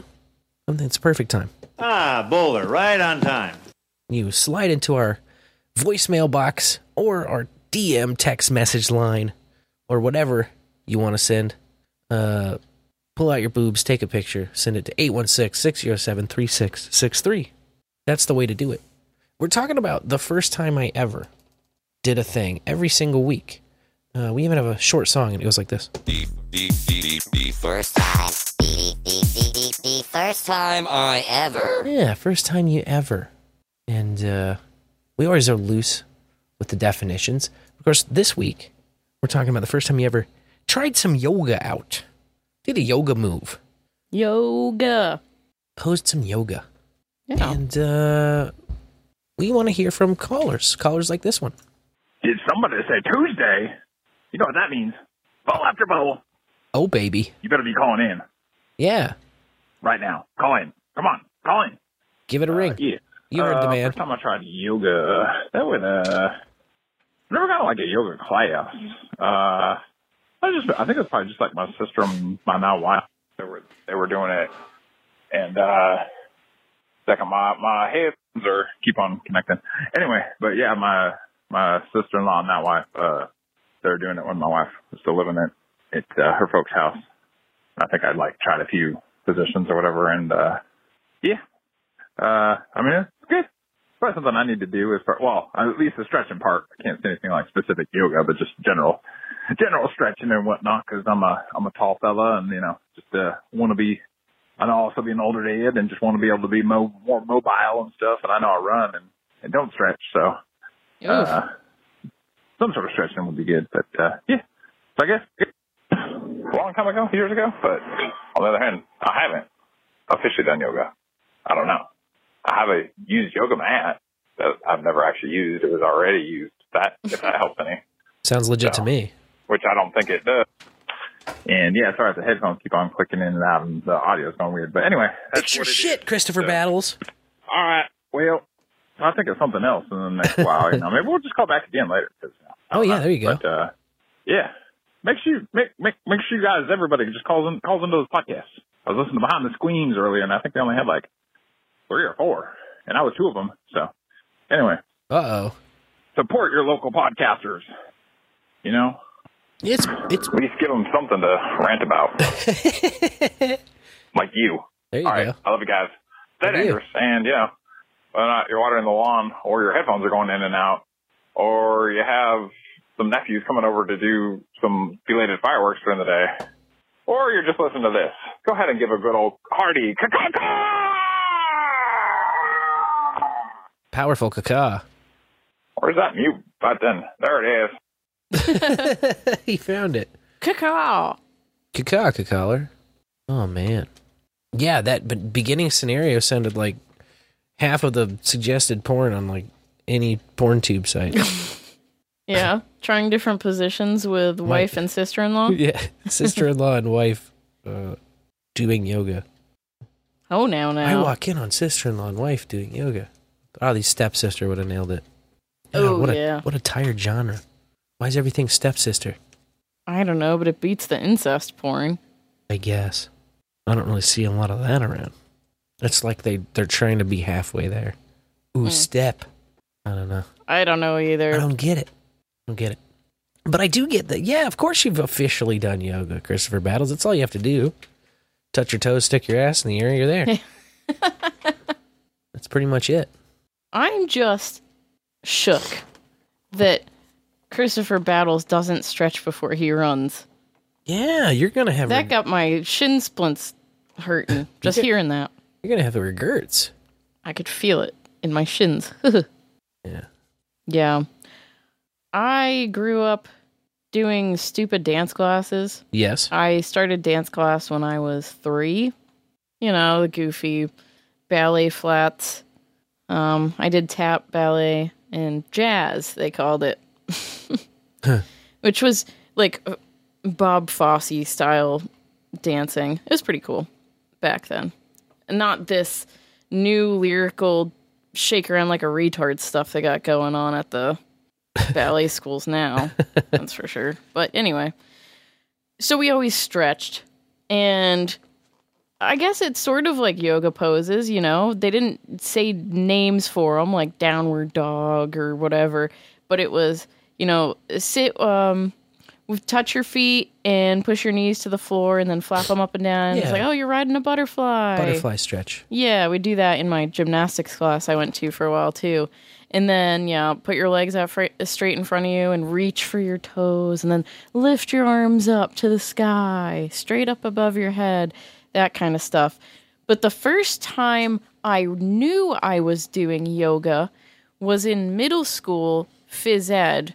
We had a wonderful phys ed teacher named Miss Letty, and she wanted to teach us things that we could do for the rest of our lives.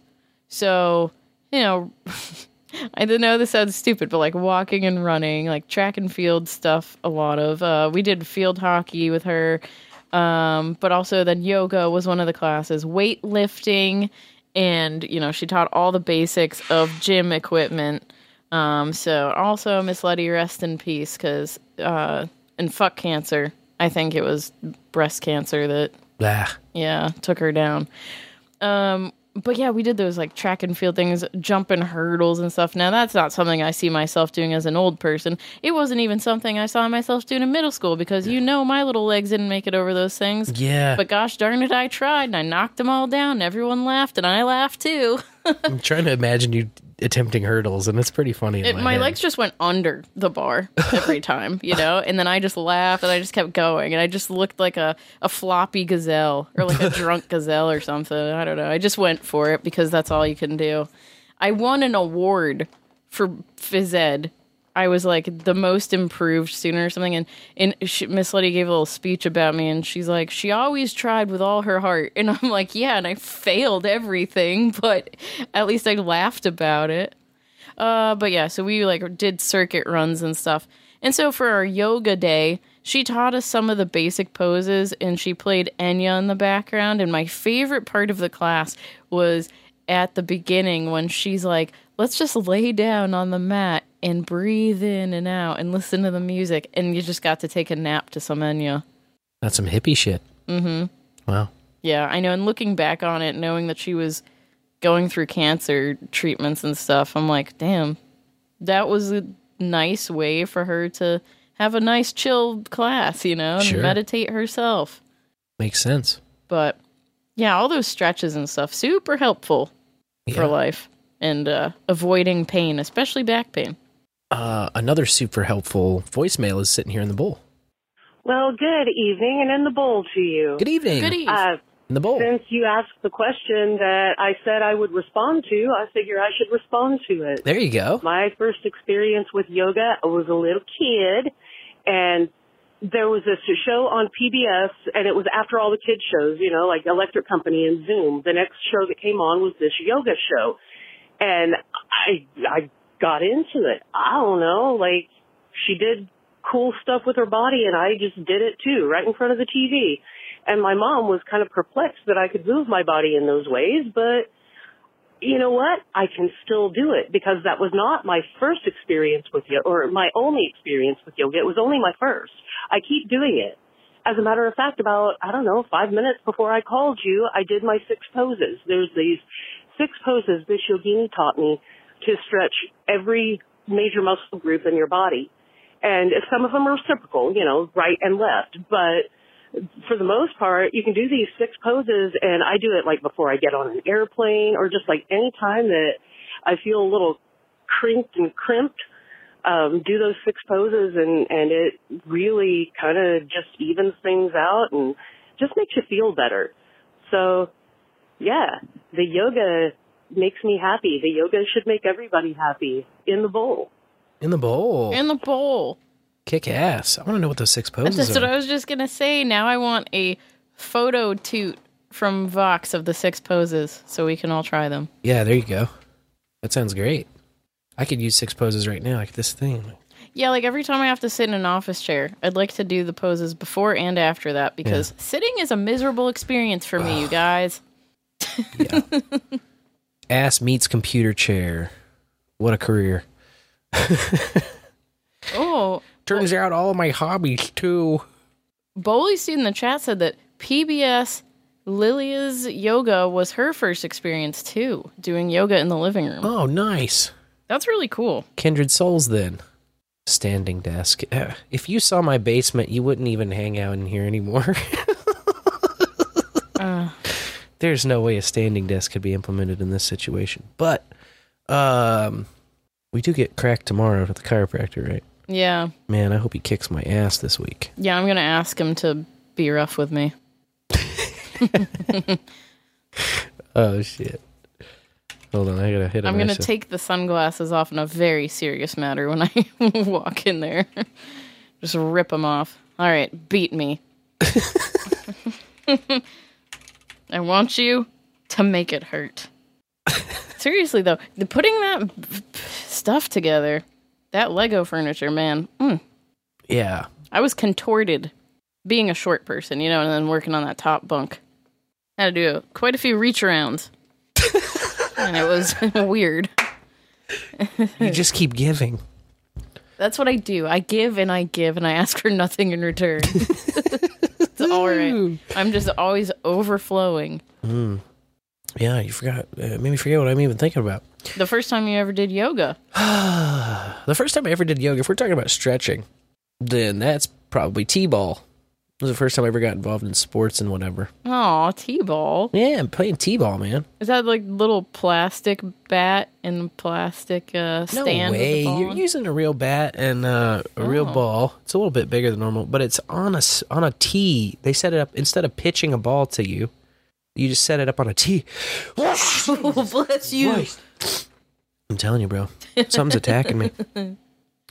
You know, you stand up on a little tee and you go swing at it and go pink. Hit it as far as you can, which ain't that far. Bless you again. Off mic this time. But that ain't no yoga. That's some uh, stretching. Well, isn't it just yoga poses without the names, like the sacred names, or I mean, I guess it depends. or is it not yoga if you're not practicing it mindfully with those?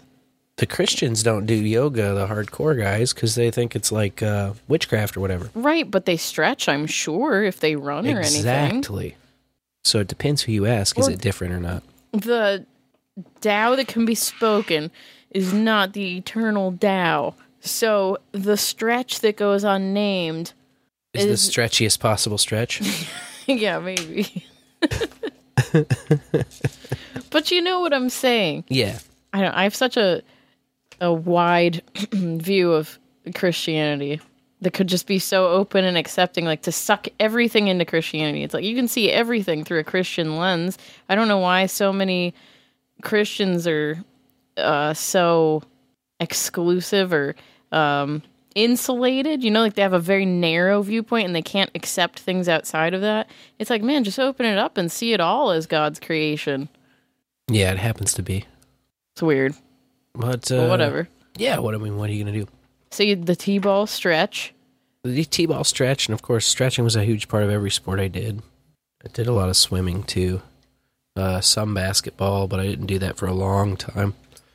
Maybe up until fourth grade or something. But the first time I actually did yoga and did pose, I think was with uh, some upstairs neighbors when I lived in the slums, or across the hall neighbors. Oh, yeah. and uh, they did the the sun salutation, like baby's first yoga dance, and it includes, I think, the downward dog. But I think every you know that's the big meme, downward dog. It's the first time I was ever exposed to it. I was probably eighteen or nineteen, something like that. Yeah. Were these uh uh feminists that went to the all girls school that taught you yoga? No, they or were- were they Mizzou kids? They were Mizzou journo brats like we all were Oh wow. in the J slums. Yeah. See, you mentioned the sun salutation dance, and I remember taking a yoga class at a local gym, and that's what they did. They were like, "This is intro to yoga, so here's the sun salutation." And I'm pretty sure everywhere I've ever been told that's what we were doing has given me different pose choreography. Huh. Yeah, the sun salutation that can be saluted is a lie. it's not the eternal sun salutation. Well, words always kill it, don't they? Yeah. Boolysteed knows the true salute. All nine poses. Contains nine poses. But That I, you know, I can't even remember a little bit of it. it's like uh you know, when we talk about when we've had our um birth experiences and I talk about my process and going through like cat pose, cow pose or whatever. Yeah. To me, I'm like on hands and knees rocking, on elbows with ass in air. You know, like that's how I see it first. And then I look it up. I'm like, there's got to be a name for this. And it's like, oh, cat pose. Oh, cat pose. That sounds a lot better than uh, down on my elbows with ass in air. Meow meow. I am a cat. yeah. Or fetal position. I'm sure that could also be a yoga pose with a prettier name. Sure. That's what our kids are in today and yesterday, feeling sick to their stomachs. Well, that's it. That's the bottom of the barrel of the voicemails. Wow. Where are the bowlers on their yoga stories? It's July, man. Everybody's out having boating accidents. I'm telling you. Yeah, that's all good. Yeah. And you know, A well deserved I- vacation, by the way. Most people. There's a lot of people on the road. There's a lot of, you know. absolutely. The first time I ever's are always there and retroactively available too. If someday you're like, hey, I know you did yoga a few weeks ago, and now I want to tell you about the first time I did yoga. Or maybe you're about to have your first yoga experience. Well, you can call 816 607 3663 anytime, day or night, and leave a voicemail about it. Yeah. Shit, just call and tell us your favorite position. Yeah. There you go. Make it simple. Uh, Do you have your list? C-Dubs, C-Dubs uses the Gracie stretch method. Oh. The Gracie Allegiance stretch routine. He's a big bad uh, jujitsuer. Jujitsu, just like Naruto. Yeah. I think that's a jitsu's. They took the Jew out of jitsu and called it Naruto. Noodle Jitsu. I like his sexy jitsu. Oh, that's my favorite. That's a great one. C Dub's first time I ever suggestion, of course, is uh, first time I ever did jujitsu. First time I ever did jujitsu. And C Dubs would have to call in and talk about the first time He might ever be did it. one of the only ones that even has a story about it. Yeah, and when is the last time C Dubs left a voicemail here? You would have to ask me. Oh, I don't think. I don't think. Well, that's funny. I don't uh, see C Dubs in our voicemail box. but C Dubs comes up with great F ties. Um, I think I'll find the finally look for the list once I get the website published. The new website. Ah, I gotcha. Also, just a fact check on the Naruto. It's Jujutsu. Jujutsu. Double Jew. How about the first time you ever uh, bought something off the ice cream truck? Okay. I like that one. First time you ever had an ice cream truck? I don't know. I don't know how to put that succinctly. Damn it. Um, um, first time you ever caught the ice cream man? No, that doesn't sound good. First time. Can't catch me. I'm the ice cream man. Do you know the ice cream man? Uh, first time you ever made an ice cream truck purchase? yeah, because you're not buying that though when you're a kid. First time you ever got ice cream from the ice cream truck. Okay, that's great. I love it. Shit. Succinct. First time you ever got ice cream from the ice cream truck. Yeah. I'm typing it as I say it. You just got to call 816 607 3663 and tell us all about it. And you got all week to do it. It's not a big rush. Yeah, and the voicemail line's always open. So get drunk and then call. Whatever. Get stoned. I mean, you're probably always stoned if you listen to this show. I'll, you know. C Dubs had a good suggestion though. First time I ever animated. Oh my god, I like that one a lot. I do too. Write it down. Or I Okay. will. Yeah. Does sorbet count? Do you know the sorbet man? The sorbet man, the sorbet man? Of course sorbet counts. Whatever you bought from the truck. I mean, I call it an ice cream truck, but we all know it has popsicles and other shit you can It's buy like there. when people argue about gelato. Oh, it's ice cream. Oh, it's not ice cream. And then you look it up in Italian and ice cre- gelato means ice cream. Like Bought eggs. milk and eggs, or whatever. bitch. We could change it to first time you ever got a treat from the ice cream truck. Okay, sure. I like it because it doesn't use ice cream twice. It's less redundant. Yeah. Plus, that opens it up. Maybe people got some treats from the ice cream truck. You never Hey. know. You never know. You never Yeah, know. you never know. You never know, and we don't know unless you call 816-607-3663 and let us know. And then the week after that, let's definitely do the first time I animate because I think that's great. Okay. I'm writing it in my notes now. Oh, and it looks like we got a boost from Memes thirteen thirty seven. Oh, memes boost. also known as Memes Elite. He's sending twenty seven thirty sats out of Podverse. Uh, he says, "Elite boosting the split with V for V Satoshis. Keep spreading the word of our savior, savior Satoshi Nakamoto. Love the content you dig up every week. Keep that bowl packed and pass to the left. Memes Elite." Thank you. Uh, yeah. Well, that kind of whittle, whittles it down to one task left. Ah, fuck it, dude. Let's go bowling. Oh, yeah, let's go bowling. Well, there was a mural in Albuquerque, New Mexico, in the historic Barelas neighborhood. I probably say that horribly, but it was 33 years old, this mural, and kind of in a state of disrepair. So, the city tracked down the original artist and contracted him to restore it. Nice, very nice. Yeah, 33 years later. Perfect time for a restoration. Ah, bowler, right on time. Right on time. Oh, yeah, it's been 33 years and I was expecting you. That's how that conversation went. Yeah. I hope they paid him at least 3300 bucks. it is a huge mural. It looked like it was 3 stories tall and like 3 stories wide. Big old ladder and uh whatever you call that stuff that you have to build to stand on to work on sides of buildings like that. Quite epic and not his first mural and perhaps not his last. The artist talked about his first building mural being in 1971. So, this one, of course, being in 1990. He had some experience under his belt there. Yeah, he had been doing the damn thing for a while. Yep.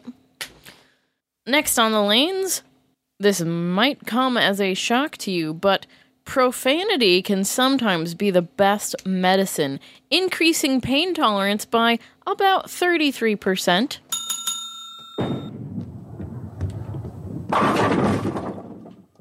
You know what I said when I read that headline? Give me some.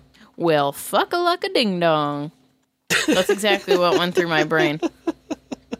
I guess that swearing elicits the uh, fight or flight response. You know, it signals your amygdala to release adrenaline. Yeah. And then, of course, adrenaline soothes you and has that analgesic effect. This is why I never feel pain. It makes sense now. Yeah, well, you know, they had this statement in there that uh, it works best for those who don't swear as a habit because, of course, they have a lower tolerance. oh, so people who aren't numb and like actually still feel something when they swear. Yeah, but let me tell you, when I shouted out a cuss word, and it, my cuss word of choice was fuck, because that's just where I go. When that wood went under my n- nail Sunday night, and I said that, it helped. I don't think that the tolerance has anything. I don't think the tolerance makes a big. It's just like weed, you know. Sure. I smoke. Still works. I smoke weed often, and it always gives me what I need from it. Yeah. So I was in ex- excruciating sudden pain and I cussed, and it did relieve some of the nightmarish existence at that moment. Like 33% of it. yeah, 30 exactly. It really did feel like pain was lowered by a third. All right, I can dig it. And at the very least, when you swear, you're distracting your brain in a bunch of different ways that this article didn't go into detail on. They just I mentioned that amygdala. Just to help for the pain. Yeah. So they had this study that they shared at Kiel University, which is about where I'd expect a study like this to go down. Man, f- them studies. University where you might just keel over because they asked people to plunge their hands into freezing water and repeat a word over and over again. And the ones who were given a swear word to say over and over could hold their hands under that frigid water for longer periods of time than those that were saying something stupid, like banana. That makes a lot of sense. Mm-hmm. So, interestingly enough, I also read that some patients that have severe brain injuries, which prevent them from speaking, can still retain the ability to cuss. That's very weird. Yeah. So, swearing is magical. Yeah. If only because of the cultural taboo we've placed upon cuss words. You know, that I think that ta- taboo kind of puts it into a higher threshold, just like the weed, just like the cocaine. That's possible. It's like, oh, we're not supposed to do this. so, and also, I didn't know this, but the same parts of your brain light up for social pain as well as physical pain. Ooh. And the only time weed was mentioned in this article was there, where they said people who are like rejected from society or, you know, social gatherings will smoke weed to numb the pain. but you can also cuss. Shit. Yeah, maybe you do both. And you're n- like, you know what? Fuck it. We'll decentralize. There you go. Weed, cussing, win win to me. Also a win win. This charity that's been operating for 33 years in New Zealand is still going strong. I'm talking about dog therapy. That's right. Cuddling some dogs. I've seen them in the States. Maybe not any that have been going on for 33 years, but I've heard of dogs being brought into hospitals and nursing homes and stuff to just snuggle with people or entertain them with their little tricks. I have dogs in my life, Definitely. and they definitely soothe me and bring some sense of comfort when they're not pissing me off or stepping right in front of where I'm about to step. yeah, it's a common move. Yeah. But watching the kids interact with the dogs, like, you know, they were sick. They still are sick. And so the dogs were getting lots of snuggles in. And you could also tell then the kid was able to fall asleep. So it's like, oh, you got this warm dog next to you. It's just cuddled up and licking your cheek every once in a while, checking in on you. Yeah, it's sweet. Especially in this world where there's a pill to fix everything, you know? Maybe you should just try snuggling first. There you go. That's so much to ask. Shouldn't be, but uh, post 2020, maybe. No snuggles allowed, just glory holes. In other news, a 33 year old man from Boston has been suffering with diarrhea his whole life.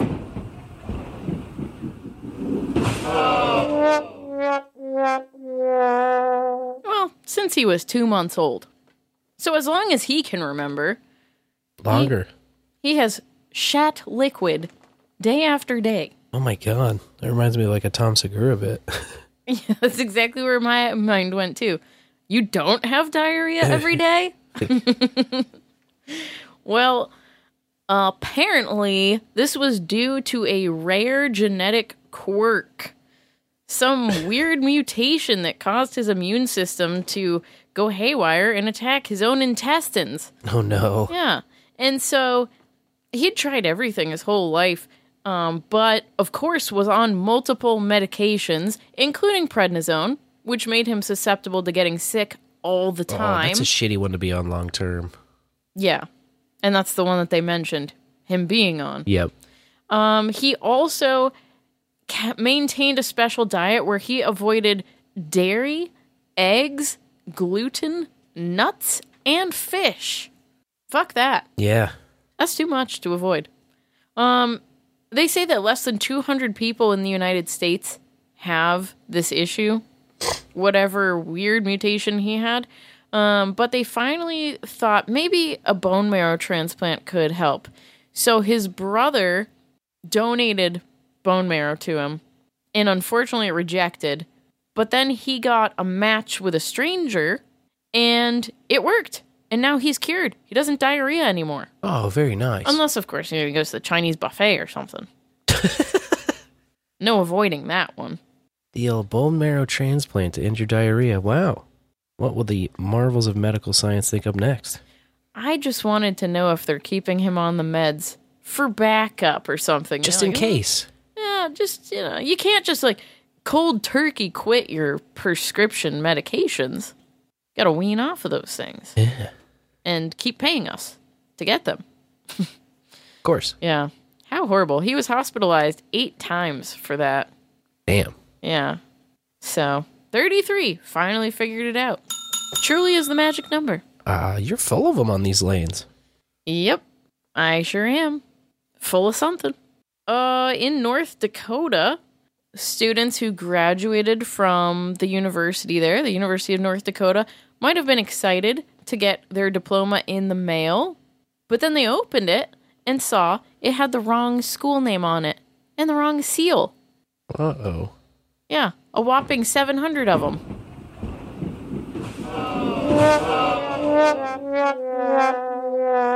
Man, it's like I just heard 700 gutters all at once. It's a double gutter, bro.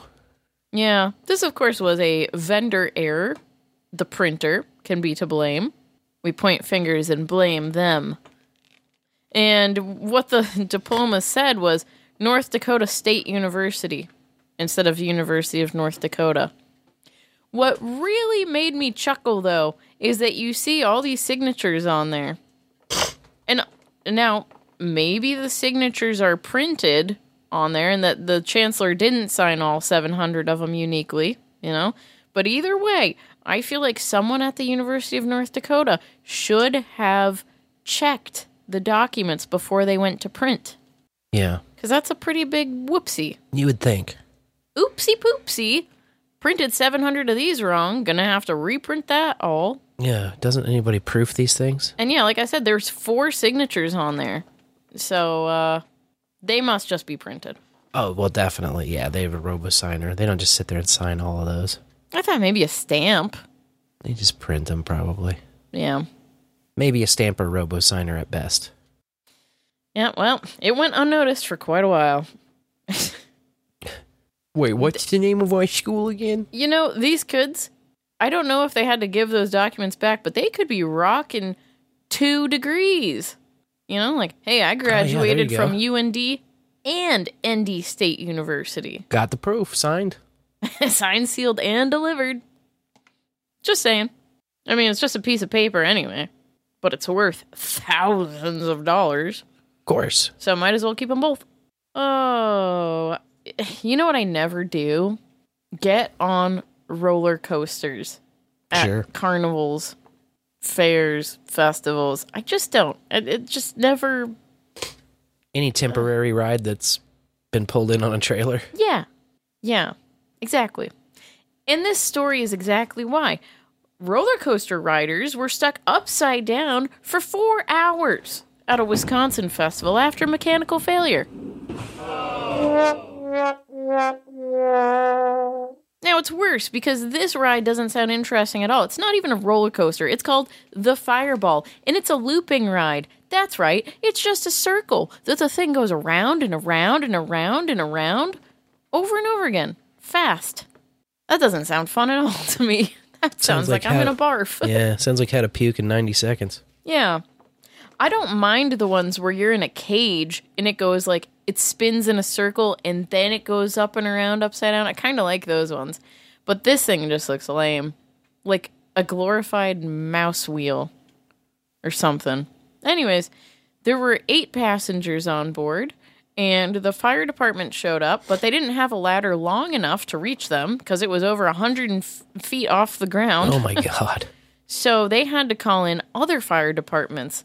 And they thought, well, you know, maybe we can release harnesses individually. Oh no, Ride wasn't designed to do that. They had a button they could push to release the harnesses, but it would release every harness, and then people would have fallen to their death. That's not cool. No. So these people had to wait, like I said, four hours for two other fire departments to show up so that they could actually get them down safely. Everyone survived, though. There was one article that said one person went to the hospital, and there was another article that said no one went to the hospital. So I'm just going to presume everyone was totally fine. So on average, a half person went to the hospital. Exactly. That's not bad. But ugh, can you imagine hanging upside down for four hours? No. No, I would pass out. Doesn't- Yeah, all that- the blood goes to your head. That sounds pretty lame. Yeah. Like out of all the points on that loop for the thing to stop, and it stops at the upside down point. that really sucks, man. Yeah. Could have just stopped at the bottom, you know, or they could have just hopped off, but no. Had to malfunction upside down. Seems like it always goes that way. Does it? Yeah. but I'm only In going your- off of the news stories. In your nightmares? Oh, if it makes a headline, Yeah. it was a nightmare. Yeah. If the blood rushes to the head, it leads. oh, speaking of which, people don't usually get headlines when their pets go missing. But if it's a 15 foot long, 8 inch thick python, then it definitely gets a headline, and we read about it all the way across the country. So long and thick. Mm-hmm. Just the way we like it. Yeah, this was a in Los Angeles. A family has warned that their reticulated python has escaped the backyard. So everyone in the community should be on the lookout for it. And don't kill it. Just call animal control. But also, you know, keep your cats and dogs inside. Yikes. Yeah. Reticulated pythons are one of the longest snakes in the world, and they can grow up to 20 feet long. So the when they're young, they eat small rodents, and when they're big, they eat big mammals like pigs. So definitely capable of swallowing up a small dog, probably even a medium dog. Oof. And cats, Forget about it. they're goners. And speaking of goners, a guy walked into a nail salon this past week with his hand in a purse and started screaming at everyone to hand over their money. But you know who works at nail salons? Asians who don't speak English. So they all ignored him. They were probably like, why are white people so loud? oh, he wasn't white. oh, shit. but it doesn't matter. well, what then I guarantee what I didn't know what they said. yeah. So uh, if you watch the video, these workers are just sitting there up front while the owner and maybe like two of them are working on people's nails. A lot of ladies just seem to have nothing to do there. And they don't even look at him. And he's just screaming at him. But one lady, she stands up and she puts her hands in the air and he just grabs her cell phone out of her hands. And then she just walks out of the building. Like, okay, fuck this. Um, and someone, one of the customers who was in there getting her nails done when this incident happened, said the owner was working on her nails. And at first he was afraid, but he decided to just ignore the guy, thinking that it would keep everyone calm. And it totally worked. Dude just left. Damn. Like, oh, everyone's ignoring me. My purse isn't threatening enough, so I guess I'll leave. Yes, and this is how we should treat the mentally ill. Yeah. I guess that uh, was successful that time. We know you want to send your blankets, and you might even want to send your cash, but just ignore them. uh, people on the streets gonna ignore your ass. Dee-da-dee-da-day. yeah. Oh well, so that was a would-be robbery with a surprise ending. I like it though when no one gets shot. I don't think the guy even had a gun. He didn't wear a mask. He didn't wear a hood. It's like he wasn't even trying. But they haven't caught him. So there's that. Huh. Yeah. Because the description's like, he looking like a man. Uh it was a man, but can we just assume his gender like that? Good point. The mainstream media cannot, but I absolutely can. You know, just because his hand's in a purse doesn't really impl- imply anything. No, certainly not. In South Austin, folks are having to pick up their mail at the post office because there's a hawk attacking mail delivery people.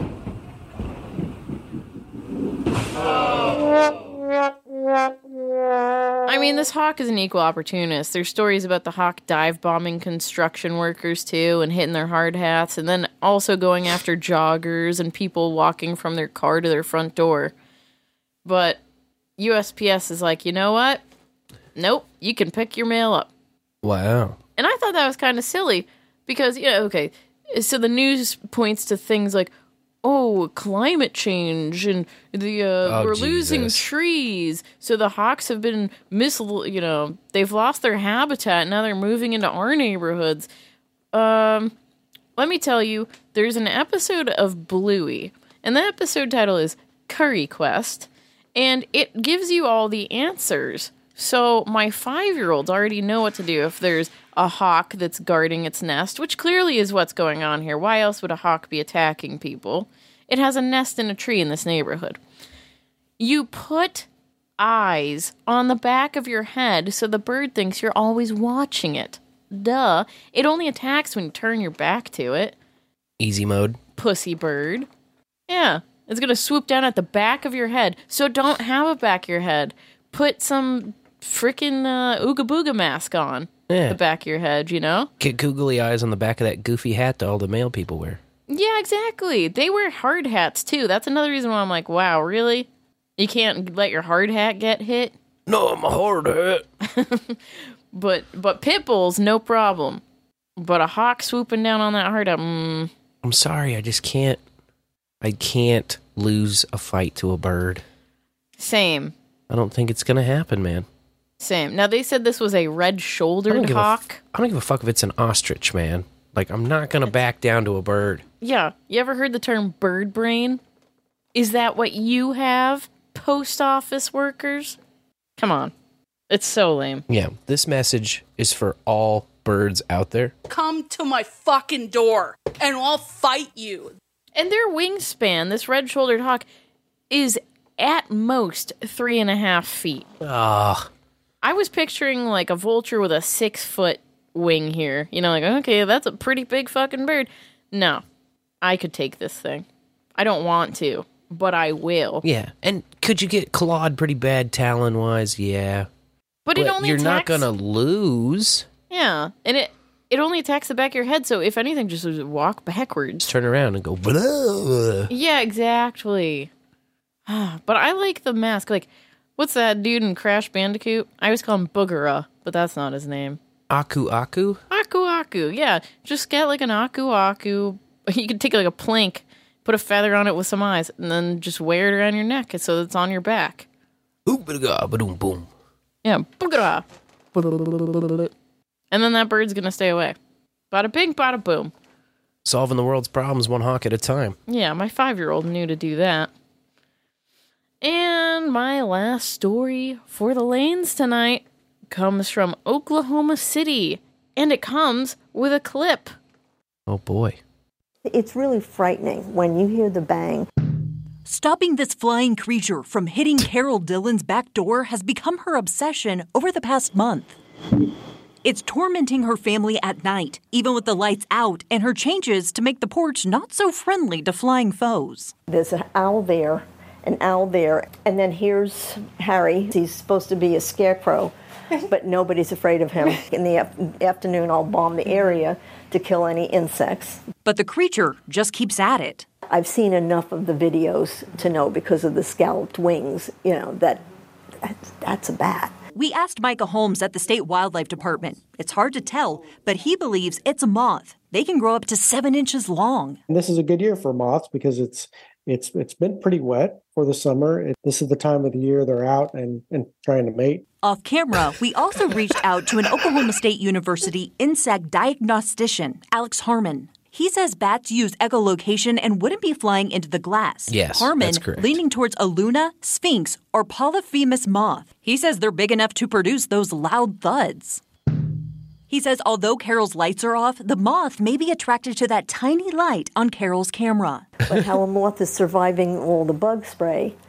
Mm-mm-mm. Meanwhile, Carol wants to close off her porch. Oh we have a guy coming Friday morning to give us an estimate, and next Monday we have another guy coming for another estimate. ah, they keep putting that fucking tiny thud in there. They're I like, loved it. It's terrifying the loud noise it makes, and they're like, Yeah. you're like, what the fuck was that noise? They like, you can tell they enhanced it because there's a bunch of room noise in the background, so it's like cranked up as loud as they can get it. And it's like, yeah. Well, before the it's terrorizing my family. Boom. like, what the fuck? Turn the radio on, bitch. Jesus, calm down. Before the package played, they showed inside her house and some of the things she was trying to do to quiet that thud. Oh my god, she's probably bought like how many gallons of pesticide has she just blasted into her fucking yard just to not kill any of these moths? a lot. But my favorite thing was that she took the cushions off of her patio furniture and put them between the glass door, like the storm door, and the regular door to try and like silence the glass when oh it my hits it. god. Put a record on. But yeah, I do know that moths like getting wet, dog. Who's that on my porch? Zosobi, Boo Berry, Freak of Hazard, Mothman and the Mini Miniocalypse, and the Horror of Yig. We want to get real technical. Ah, you're terrorizing my family. yeah, the teeny tiny thud. It's so funny. I could probably bonk my wiener against the window and make a louder sound than that. That was so weak. Yeah, I know. But it was a silly story. That's hilarious. Yeah, that's great, man. Well, you can take the moth off the porch, but will you ever take the porch off the moth? I doubt it. Oh, it's another one in the books. Another bowl cashed. Thanks for hanging with us. Join us again Thursday night. Yeah, that's two nights from tonight, right now, where I'm talking, but you might even be listening to this on Wednesday. I'm talking about Thursday, July 13th. We're doing episode 256 for a bit with uh, none other than Cold Acid. Can we rejoining us? Should be a lot of fun. I'm looking forward to it. Sure, you're looking forward to it. Absolutely. And of course, we'll be back at it next Tuesday and every Tuesday. Here in the bowl, same time, right around 9 Central after DH Unplugged wraps up, we take over with some tunes to get you ready. And then we go live with the show. Throughout all of that madness, you know I will remain Sir Spencer Wolf of Kansas City. And for the rest of all time, I'll be Dame DeLorean. Till next bowl, bowlers. May your bowls burn ever brighter. That was the last copy I slapped. Oh shit, yes. Oh shit, yes. Oh man! Yes. This is big. It's fucking bullshit, man! Don't tell me we're high. Listen, we may be a little high. I mean, late. There's no doubt about it. They were going hog wild. He's so good. None of this is good. It is on, folks. It is on. It is on. Lorian and